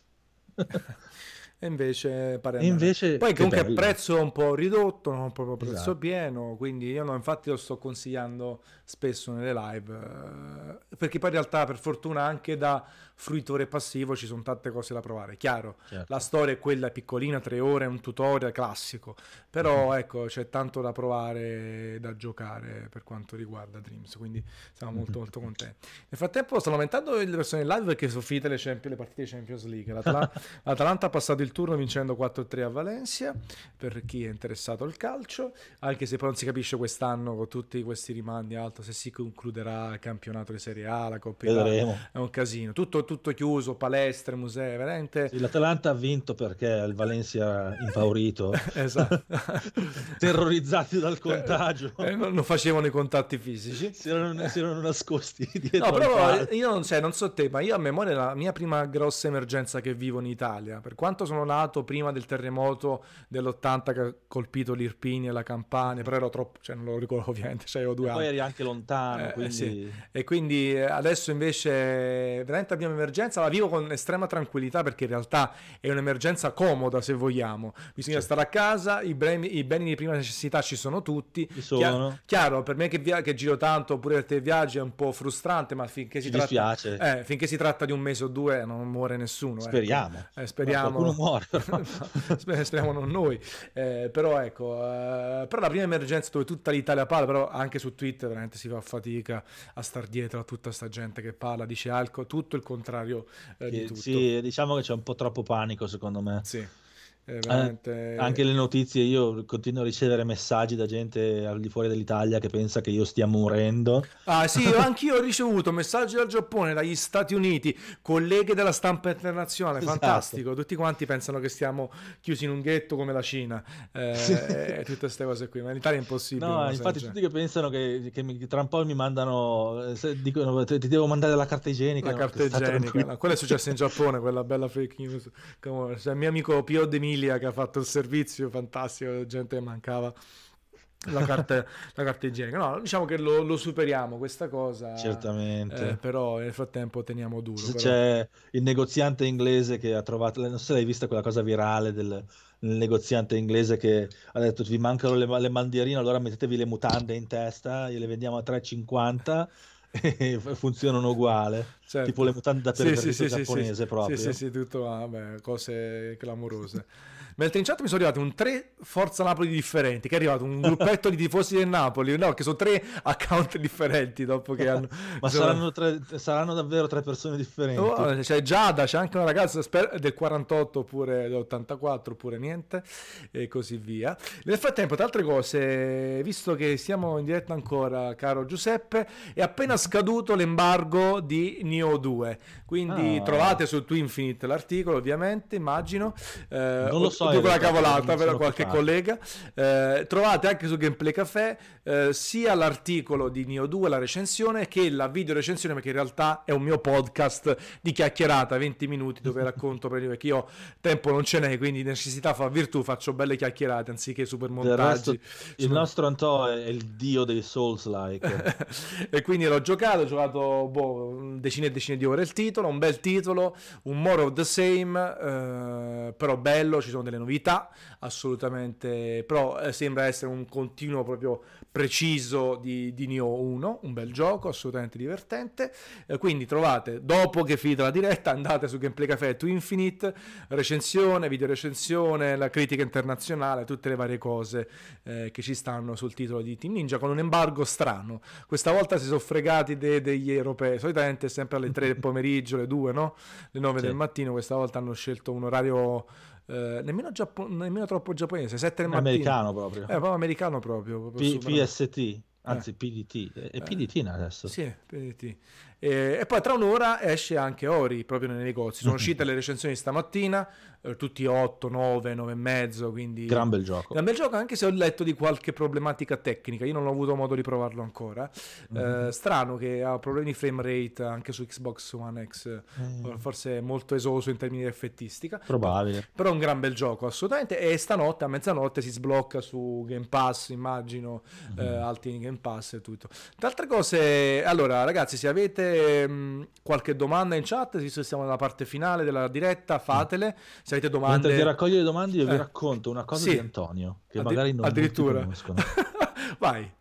Che Antonio, dicevo prima, Antonio il dio dei Souls-like e dei, e dei Souls. E io mi ricordo una delle cose che mi ha più impressionato una volta, siamo andati insieme al, um, all'evento di presentazione in, a Tokyo di, di, di Bloodborne, Bloodborne. ti ah, ricordi? E c'era questo, non mi ricordo più che boss era, era un boss veramente ostico nella demo E c'era, e tutti che crepavano come degli imbecilli, nessuno riusciva a fare niente. E c'era Antonio invece bello tranquillo che se lo macinava. E dopo un po' si, questo campanello di giornalisti e sviluppatori che si, che si raccoglieva dietro, dietro Antonio seduti a, mazz- a massacrare questo boss tutti a ammirare questo tizio italiano che, che riusciva dove nessuno, nessun altro era riuscito prima. Eh? Credo che Tia Studio sia stato uno dei primi al mondo al di fuori di, sì, perché di Software. Sì, perché era il, esatto, perché forse era il primo press tour proprio. Cioè, noi l'abbiamo visto a Los Angeles, però non era giocabile, giusto? Correggio. Esatto. O c'era una piccola sezione, ma non sì, c'era sì, quella. Non c'era quel boss. Non c'era quella bo... C'era Io mi ricordo che lì. dopo un po' c'era il tifo da stadio quasi. Figa, poi è stato un bel press tour, uh, anche organizzato in tempi brevi. Siamo andati da, da From Software, che in realtà non è uno studio bellissimo esteticamente ti ricordi? No, ti ricordi?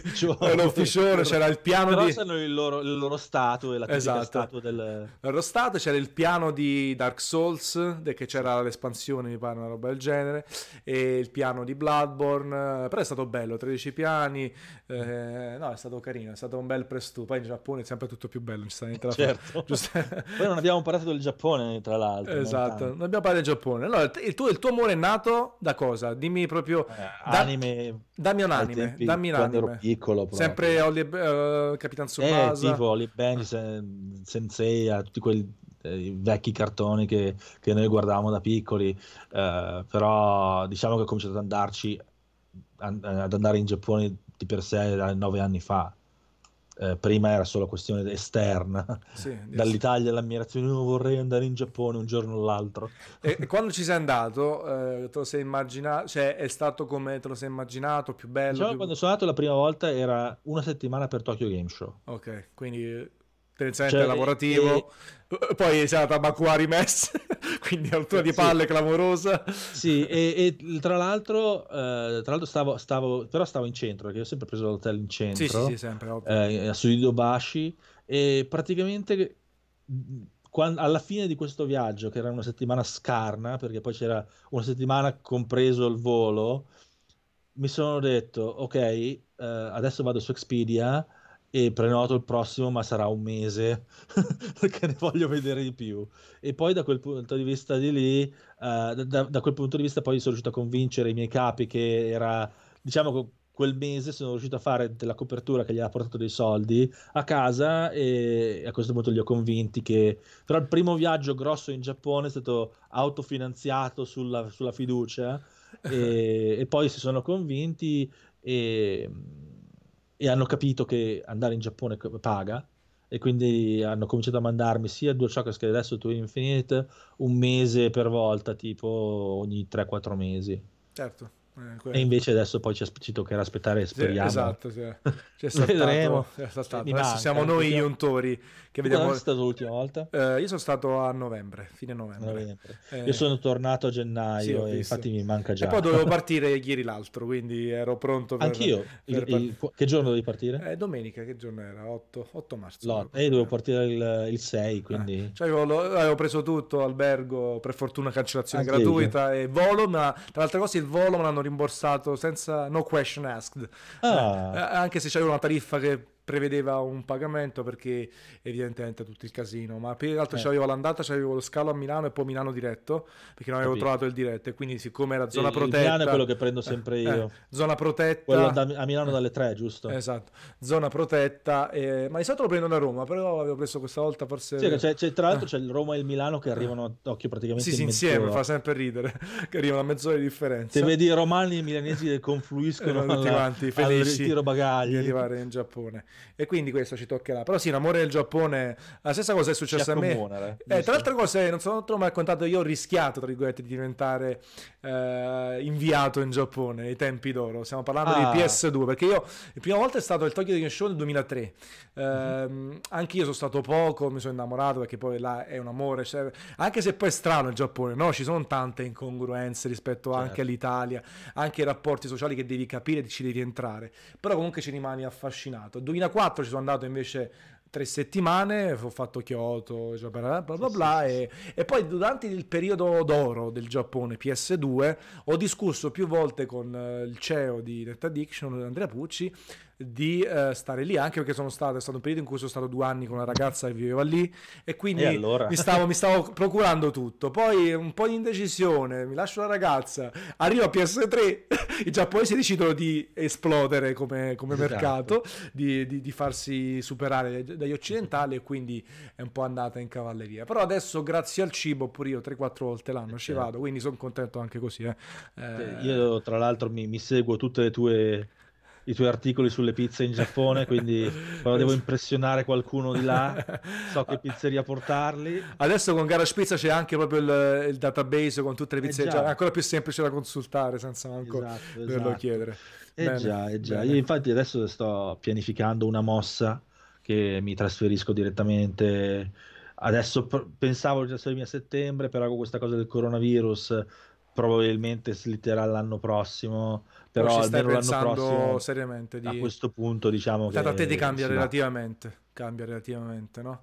Eh, poi eh, immagino che anche tu hai costruito amicizie e altro sì. quindi, quindi, alla fine poi Tokyo è un bel posto dove vivere c'è ah, sì, da sì, dire sì, Eh, assolutamente, soprattutto se non lavori con i giapponesi, ma che lavori con sì. che giapponesi. Io, tutti gli amici che lavorano con aziende giapponesi sono diventati giapponesi e si godono poco il tempo lì. Tutti esatto. gli amici che vivono in Giappone e lavorano per aziende extra Giappone se la godono. Se la godono alla grande perché poi lì veramente c'è sempre qualcosa da fare, scendi certo. a tutte le ore, localini, mangiare, bere, cioè è una figata. Anche solo il fatto, cioè io quando sono in Italia se c'è una cosa che mi manca del Giappone sono i convenience store. Sì, convenience store una figata. Cioè tu, tu esci dall'albergo, da casa se sei in casa, scendi c'è un convenience store ogni, sì, ogni isolato, 200 metri, due convenience 300, store ogni sì. isolato, sì. scendi ti, e, e, ti fai il, il, tuo caffè, ti fai il tuo gelato, che ne so. Ma vedi anche, eh, vedi anche della luce, cioè vedi delle persone, cioè anche se vuoi farti la camminata e piarti semplicemente un piccolo drink, eh, è una figata. Certo, c'è eh. sempre qualcuno in giro. Sì, questa... Ma poi banalmente... Dove abito io non so lì, ma dove abito io se tu esci alle 2 del mattino o anche solo a mezzanotte non c'è nessuno. Certo, certo. Allora, ti conto di una cosa, allora io questo lo dico sempre dopo tanti anni sì. in Giappone. Allora, questa è una cosa di Tokyo e delle grandi città, perché pure se vai a vivere in campagna in certo. Giappone c'è nulla uguale. È campagna. Eh, è campagna. Però effettivamente quello che faccio anch'io, allora io sono una persona che tende a uscire, mi piace, crescendo, sono mediamente medio-basso mondano, però ogni tanto mm-hmm. esco anche qui, però qua esco il sabato, la domenica, amici, lì quando vado lì ogni sera esco. Tutte le sere. Che sia anche mezz'ora solo, un'oretta, un drink, vedo un amico oppure esco da solo, esco sempre. Cioè, sette giorni su sette a Tokyo esco la sera. Ma mm. poi il giorno pure, non esiste che sto chiuso in camera, anche se devo lavorare. Ok, devo stare sei, sei ore in albergo perché spesso andiamo anche a lavorare, non andiamo soltanto a girare. Però dopo l'uscitina devi farla, il trenino, vai di qua, l'acquistello, eh, è una figata. E lo faccio dopo che ci sono andato 30 volte, non è che dici vabbè quello è il mm, turista, certo. qua. no, è proprio perché è bello, quindi se vivessi... È sempre così, se non, vivessi non lì... Cambia. E poi scopri sempre qualcosa di nuovo, qualcosa da provare, qualche certo. piccola novità. Perché... C'è sempre qualcosa di nuovo, è una città che noi italiani magari non ce l'immaginiamo neanche prima di andarci. Sì, perché sono tante città nella città, ogni quartiere, esatto. soprattutto i vari Shibuya, Shinjuku, Kanda e così via, sono come se fossero una Milano. Sono completamente diverse. Sono tante Milano, sono tante piccole Milano, però dico c'è cioè una Milano, una Napoli, una Palermo, cioè nel senso sono differenti tra loro, ospitano attività differenti, poi chiaro ci sono dei punti di comunione, di certo. unione, eh, perché il Giappone Parlano sempre... tutti giapponesi. esatto, tutti hanno i convenience store, ma anche lì, visto, se cioè vai est Tokyo, ovest Tokyo, trovi altri convenience store. Ma eh. se tu anche, se tu ad esempio già passi il, il confine tra Shibuya e eh, ad esempio ehm, Harajuku che è sì. sempre Shibuya ma sì, Shibuya sì. completamente diversa l'atmosfera oppure se tu passi ad esempio Shibuya, Harajuku, Yoyogi e poi arrivi a Shinjuku ti passi quattro città differenti sì, sì, assolutamente. E ci sono persone, io sono rimasto sconvolto i primi anni con gli amici, che mi dicevano che magari erano dalle parti di Ginza e non, e non, sta, e non andavano da un anno e mezzo a Shibuya. Cioè, certo, fa ridere, insomma, noi anche un po' in coscienza che poi spendiamo un sacco di soldi di treno coi pass. Madonna. cioè proprio per spendiamo noi... la, Suica, la, mia Suica c'è sempre esatto, 10.000 yen. Prende fuoco perché effettivamente uno che ci vede sta attento alle finanze magari non lo fa sempre. Però effettivamente io, noi andiamo in giro. in giro con degli amici a Tokyo che c'è scusa. Quanto si spende? No, ogni volta che vado in giro con gli amici a Tokyo che sai che quando metti la Suica sul, sul lettore viene la, la cosa e dicono ma quanto c'hai in quella storia? Che sei scemo. è finito, esatto. Mentre infatti noi quando andiamo in Giappone, no, vabbè, una volta devo stare un po' aria Shinjuku, una volta a Shibuya, una volta devo andare all'altro lato, a Sakusa, a Ueno e così, ci sta, ma anche...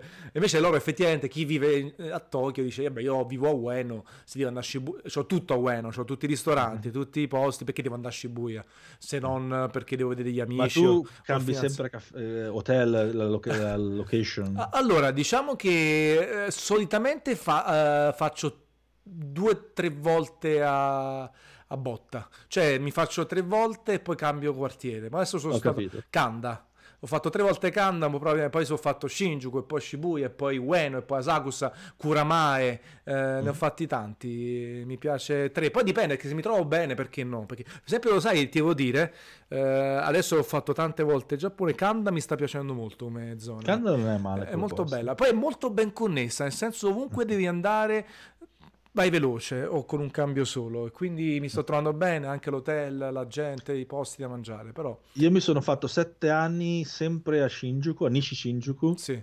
e adesso mi sono spostato con l'hotel a Ikebukuro sì, che adesso fatto, Ikebukuro sì. mi piace molto sì. fatto un hotel un po' infognato in mezzo al, alle vie luci rosse perché costa meno ovviamente certo. però eh, è veramente, cioè Ikebukuro è molto ben connessa, c'è tutto quello che vuoi, poi tra l'altro è molto diverso, se tu la, sicuramente sarai, eh, lo conosci, avrai, avrai, visto la stazione di Ikebukuro è in mezzo sì. tra com, due, due, posti completamente diversi, da una parte è un po' più turistica e dall'altra parte è un po' più, diciamo, seedy dal punto di vista dei locali che vedi, è un po' più quasi Kabukicho sì, dall'altra parte. Sì, sì, Quindi è molto interessante come posto. E poi è super ben connessa. Una, anche, sei sulla Yamanote. Sì, e poi tutta la... la parte est, Saitama, conne- esatto. connessa perfettamente. Ci sono stato un paio di volte anche in un ostello lì a Ikebukuro. e poi in realtà io sono legatissimo, che forse tu a stento conosci, non perché non conosci Tokyo perché è meno battute, però no, forse sì perché c'è la, l'università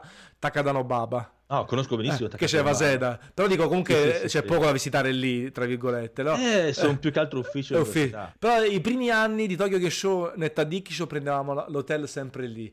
Perché ah, c'era ah. Luca Versichetti, il nostro direttore marketing, che ci andava sempre. Quindi poi c'è quella musichetta che ricorda Bubble Bubble, eh, la, la, musichetta della stazione. Quindi ecco, lì pure sono legato, ho fatto tanti anni. E poi ogni volta, ogni stazione c'è la sua musichetta. Esatto e quindi è molto molto figo. Allora, qui in chat si parlava, tanto ormai siamo andati in Giappone, torniamo sul Giappone, sì, tanto sì, abbiamo sì, parlato sì. di videogiochi, ma tanto se ne parla sempre di videogiochi e bah. Il Fran dice, vista da fuori può sembrare la città del futuro, ma se la visiti è molto caotica e stressante, viverci è diverso. È un mm. parco giochi se ci vai due settimane, starci fisso, beh, la rivaluteresti alla lunga. Mm. Eh, eh, che sia un parco giochi Tokyo un po' lo è chiaramente, soprattutto se ci vai, sai qual è il problema secondo me? Tante volte i turisti quando ci vanno la prima volta vedono veramente le cose vissute, banali sì, e poi spesso eh, siccome è giapponese un posto esotico per i turisti, spesso mm-hmm. si prendono guide, altro che si fanno vedere le, le cose classiche. Va bene l'impatto con uh, uh, Shibuya Crossing, quello ci sta a vederlo perché certo. è una figa. Però tante cose non le vivi la prima volta che ci vai. Che sia stra- caotica e stressante ci può anche stare, però basta. Dipende da quello che ti piace cioè, poi. Perché... Esatto.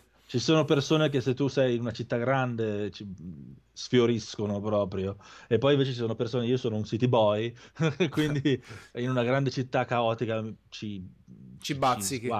Vabbè, io sono napoletano, eh, ci sto benissimo nel, esatto. nel caos, quindi. Tra l'altro, se tu, eh, io non ci ho mai vissuto fisso però il massimo ci sono stato a Tokyo sono stati quattro mesi, quindi direi che comunque è già un periodo abbastanza che se, si, se ti stancheresti dopo quattro mesi ti stanchi. Uh, personalmente non penso che mi stancherò a abitare a Tokyo perché comunque sì certo ovviamente poi diventa routine e tutto però Uh, è anche questione che beh, a me piace la cultura, mi piace, eh, la, mi piace proprio la gente anche. Tutti Sì. dicono che i giapponesi sono eh, distaccati, freddi, No. ti parlano dietro la spalla invece che parlarti in faccia. Però una volta che ci... Io mi, mi sento quasi più, più vicino alla loro cultura che alla nostra ormai da questo punto di vista. Quindi... No, su questo io ho degli amici che sono mondiali. Una volta penso ho fatto, eh, a parte ho organizzato una partita di calcio con tutti i giapponesi, eh, è stato carinissimo. Abbiamo giocato, eravamo in 35. Io ho chiesto di organizzare una partita 5 contro 5. L'amico mi ha Ah, organizzato futsal. 35. Abbiamo fatto tutte squadre, tutti quelli del maglie del Napoli, Milan, tranne Juve. Strano, forse sapevo che sapevo napoletano. Esatto. Eh, e praticamente ho conosciuto un paio di loro. Eh, la volta successiva ho organizzato una scena a Tokyo. Uno di questi era di Kobe. Questo Mhm. pazzo ha preso il volo, è venuto alla cena e se n'è ritornato la notte con l'autobus a Kobe.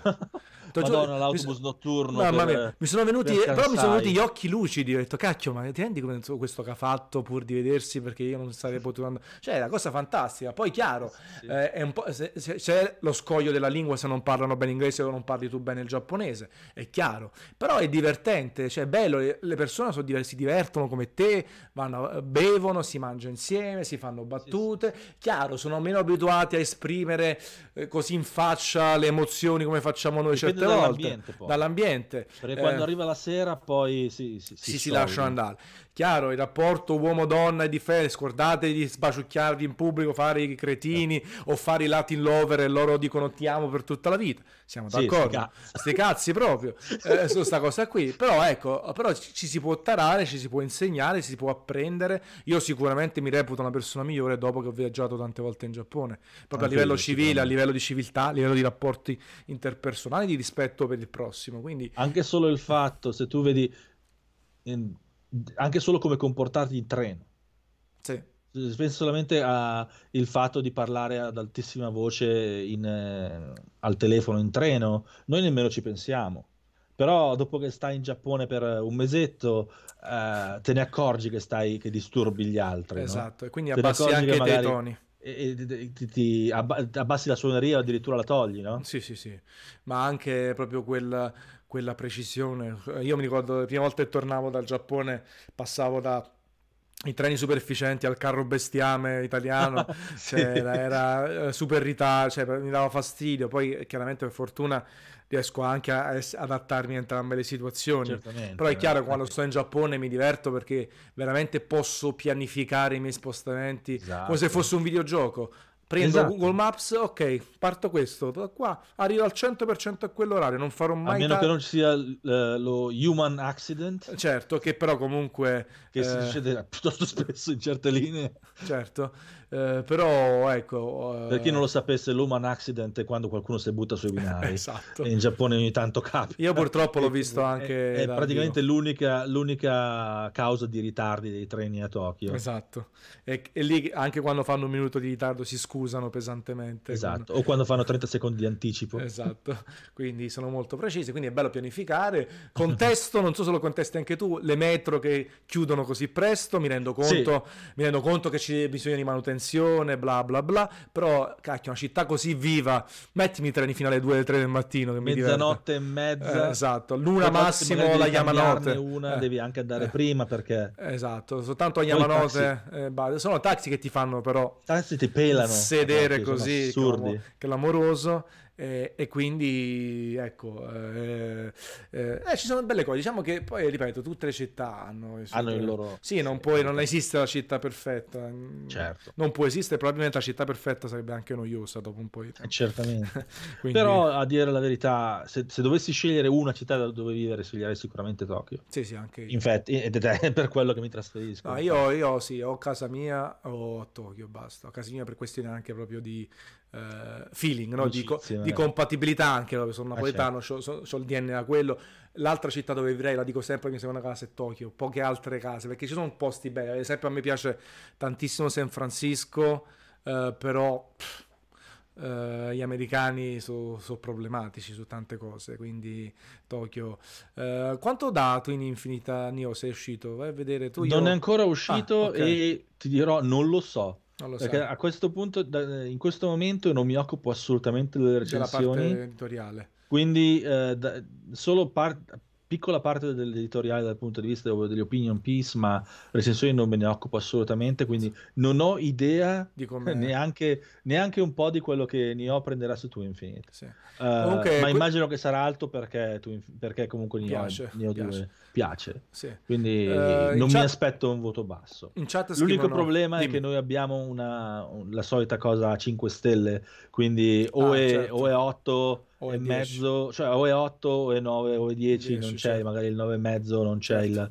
il, il, l'8 e mezzo, quindi molti pensano magari quando diamo un quando diamo un, un, un, 4 stelle che è solo 8 teoricamente, che certo, sia quasi però, un voto brutto, e invece non lo sta, è sicuramente. Poi invece voi dice il Fran che avete pubblicato Ori, oggi avete dato 9, eh, mentre in generale i voti su, che stanno uscendo su Nio sono tipo IGN Italia gli ha dato 9 secco, avrà fatto sicuramente il mitico Walone, altro mm-hmm. super fan The Souls, eh, 4,5, io ho dato 86-87, non mi ricordo adesso perché l'ho lasciato in revisione eh, mio collega, quindi 86-87 su 100, quindi 8.6. Che bello avere, avere tutti i numeri. Sì.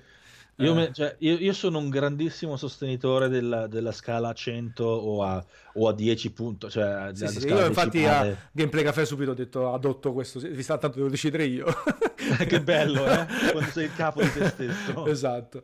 E io se fosse per me ci sarebbe sempre la scala a punto 10 cioè de, sì sì in centesimi punto... in centesimi esatto, sia punta, puntato quindi tu puoi fare interi. quello che cioè, anche perché poi a volte ti senti dici ho dato questo gli ho dato 8 e 5 eh, ma, ma, questo non è un 9 però mi è piaciuto di più di quell'8,5 sì diciamo no? che a me, a me infatti a me eh, magari l'86 o l'88, 87, 88, cioè secondo me 87, 89 ti fa capire che quasi verso il 9, quasi un po' di 8,5, ti, esatto. ti diversifica rispetto a chi hai dato un 8,5 secco, un 8, un 9, ti dici guarda questo non ce la fa raggiungere il 9 per poco, infatti al gameplay di Neo 2 ho dato 89, perché comunque secondo me il level design è un po' più grezzo, banale, eh, comunque è un déjà vu del primo eh, per quanto un po' migliorato, quindi ci siamo, c'è cioè un bellissimo gameplay perché 89 su 100 è tanto, però ecco, così sono riuscito facilmente dal mio punto di vista, dal mio punto di vista a dirti guarda è un grande gameplay, però ecco ci sono due o tre cose che ti scrivo nella,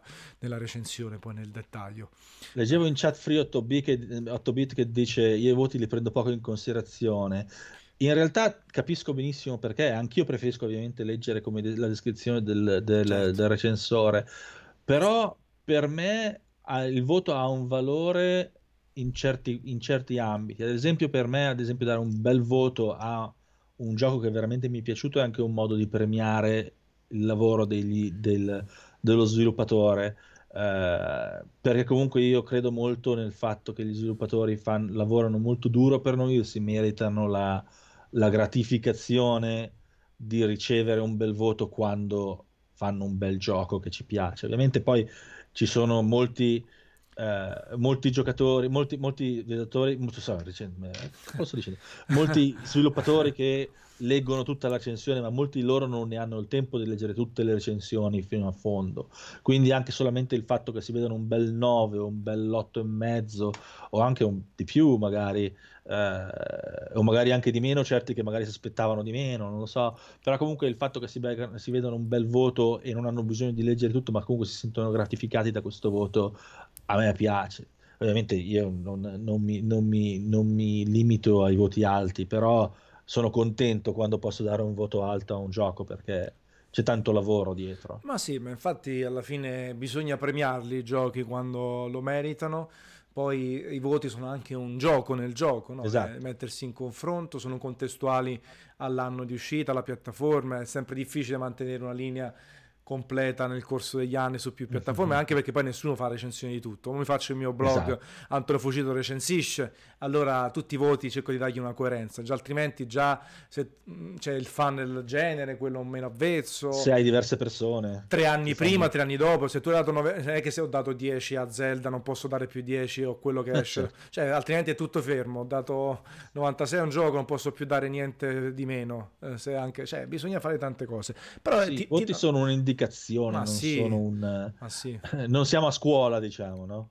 Sì, sì, sì, infatti eh, e anche a scuola ci sarebbe poi da discutere Sì, sono- le simpatie del professore oppure Eh, la, sì. la follia. Io quando stavo alle, alle elementari avevo un professore che metteva dei voti strani, ma pure o, o la, sì, o la primina o la all'elementare, si metteva super bravissimo, super, ca- super campione, cioè, ma se- secondo me era la primina, dai, perché eh, mi sa che la primina, mi sa che la pri-. Esatto, secondo me la primina si poteva fare a scuola, non credo alle elementari fossero sti numeri. Oppu- Supercampione. oppure era un'aggiunta al voto numerico dove metteva super campione. Io ho un, un cacchio di quaderno 10 scritto supercampione. super campione, era fantastico. Quando, ero bravo a scuola. Prima, Eh. di, prima di diventare rappresentante d'istituto alle superiori. Uh. e quindi addio. Se lo vedi Lantò eh, a fare, a fare le autogestioni esatto. A parte che io, non so te, tu sei sulle tu- barricate. Eh, Io, io ho avuto tre anni, de- tre dei cinque delle superiori con occupazioni, Era- erano gli anni Ah. delle occupazioni proprio, dove la gente protestava yeah, yeah, yeah, fino a Natale, poi arrivava Natale, ciao tutti a casa, ci vediamo a gennaio per... Io per- solo l'ultimo anno, perché Eh. ovviamente poi tu hai avuto sicuramente le superiori due anni dopo di me, Sì, quindi diciamo che è stata anche la questione che quando, quando io ho smesso, eh, sono uscito dalle superiori è quando proprio queste occupazioni e hanno, autogestioni hanno cominciato a essere proprio... Esatto. che E risate. che tempi. Eh, che tempi, belli. E poi io, quando c'è stata l'autogestione nel mio liceo, avevo semplicemente me ne sono stato a casa dopo un po' perché ho detto che cavolo ci vado a fare? Sì, sì, ma, ma era un po' più o meno così, cioè, ci si cercava di presidiare per evitare che fosse sciolta. Però Esatto. poi ripeto, appena arrivava il 20 dicembre e quindi le ferie di Natale, per magia l'occupazione finiva e tutti quanti a casa e ci vediamo il 6 gennaio, il 7 gennaio. Esatto. Quindi Eh, eh, era un classico, diciamo, c'erano poche credenze realmente politiche o altro. Esatto. vabbè, è così. Vabbè, beh, eh, Giuseppe, te, te ti chiamo Giuseppe sempre o qualcuno ti chiama Peppe?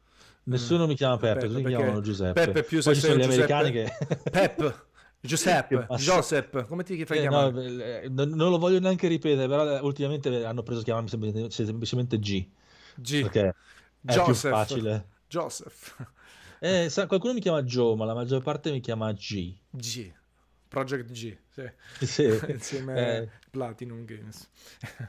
Vabbè, no, è stata una bella chiacchierata, dai, eh, abbiamo tirato sulle due ore proprio... esatto, alla ci grandissima. mancava, era un po' che non ci sentivamo. Esatto, vedi, abbiamo approfittato anche per farci i fatti nostri, ma che poi in realtà il, il, eh, lo scopo del show è anche fare chiacchiere in estrema libertà su come vengono poi portate dalla discussione senza una scaletta. Io di proposito non uso scalette proprio per vedere Ah, ma come... alla- scalette. No, la scaletta è veramente triste. Ma invece è bello che poi alla fine si- trova sempre un argomento di discussione, che sia nostro, che sia tuo, mio della chat, si trova sempre tantissimo.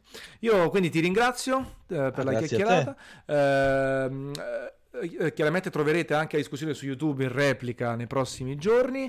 Eh, Mhm. Ringrazio tutti quelli in chat. Andatevi a leggere Twin Infinite ogni tanto perché veramente trovate notizie super fresche da parte di Giuseppe e dei suoi collaboratori. Eh, andatevi a leggere tutta la copertura di eh, chiaramente Neo 2 su Gameplay Café anche.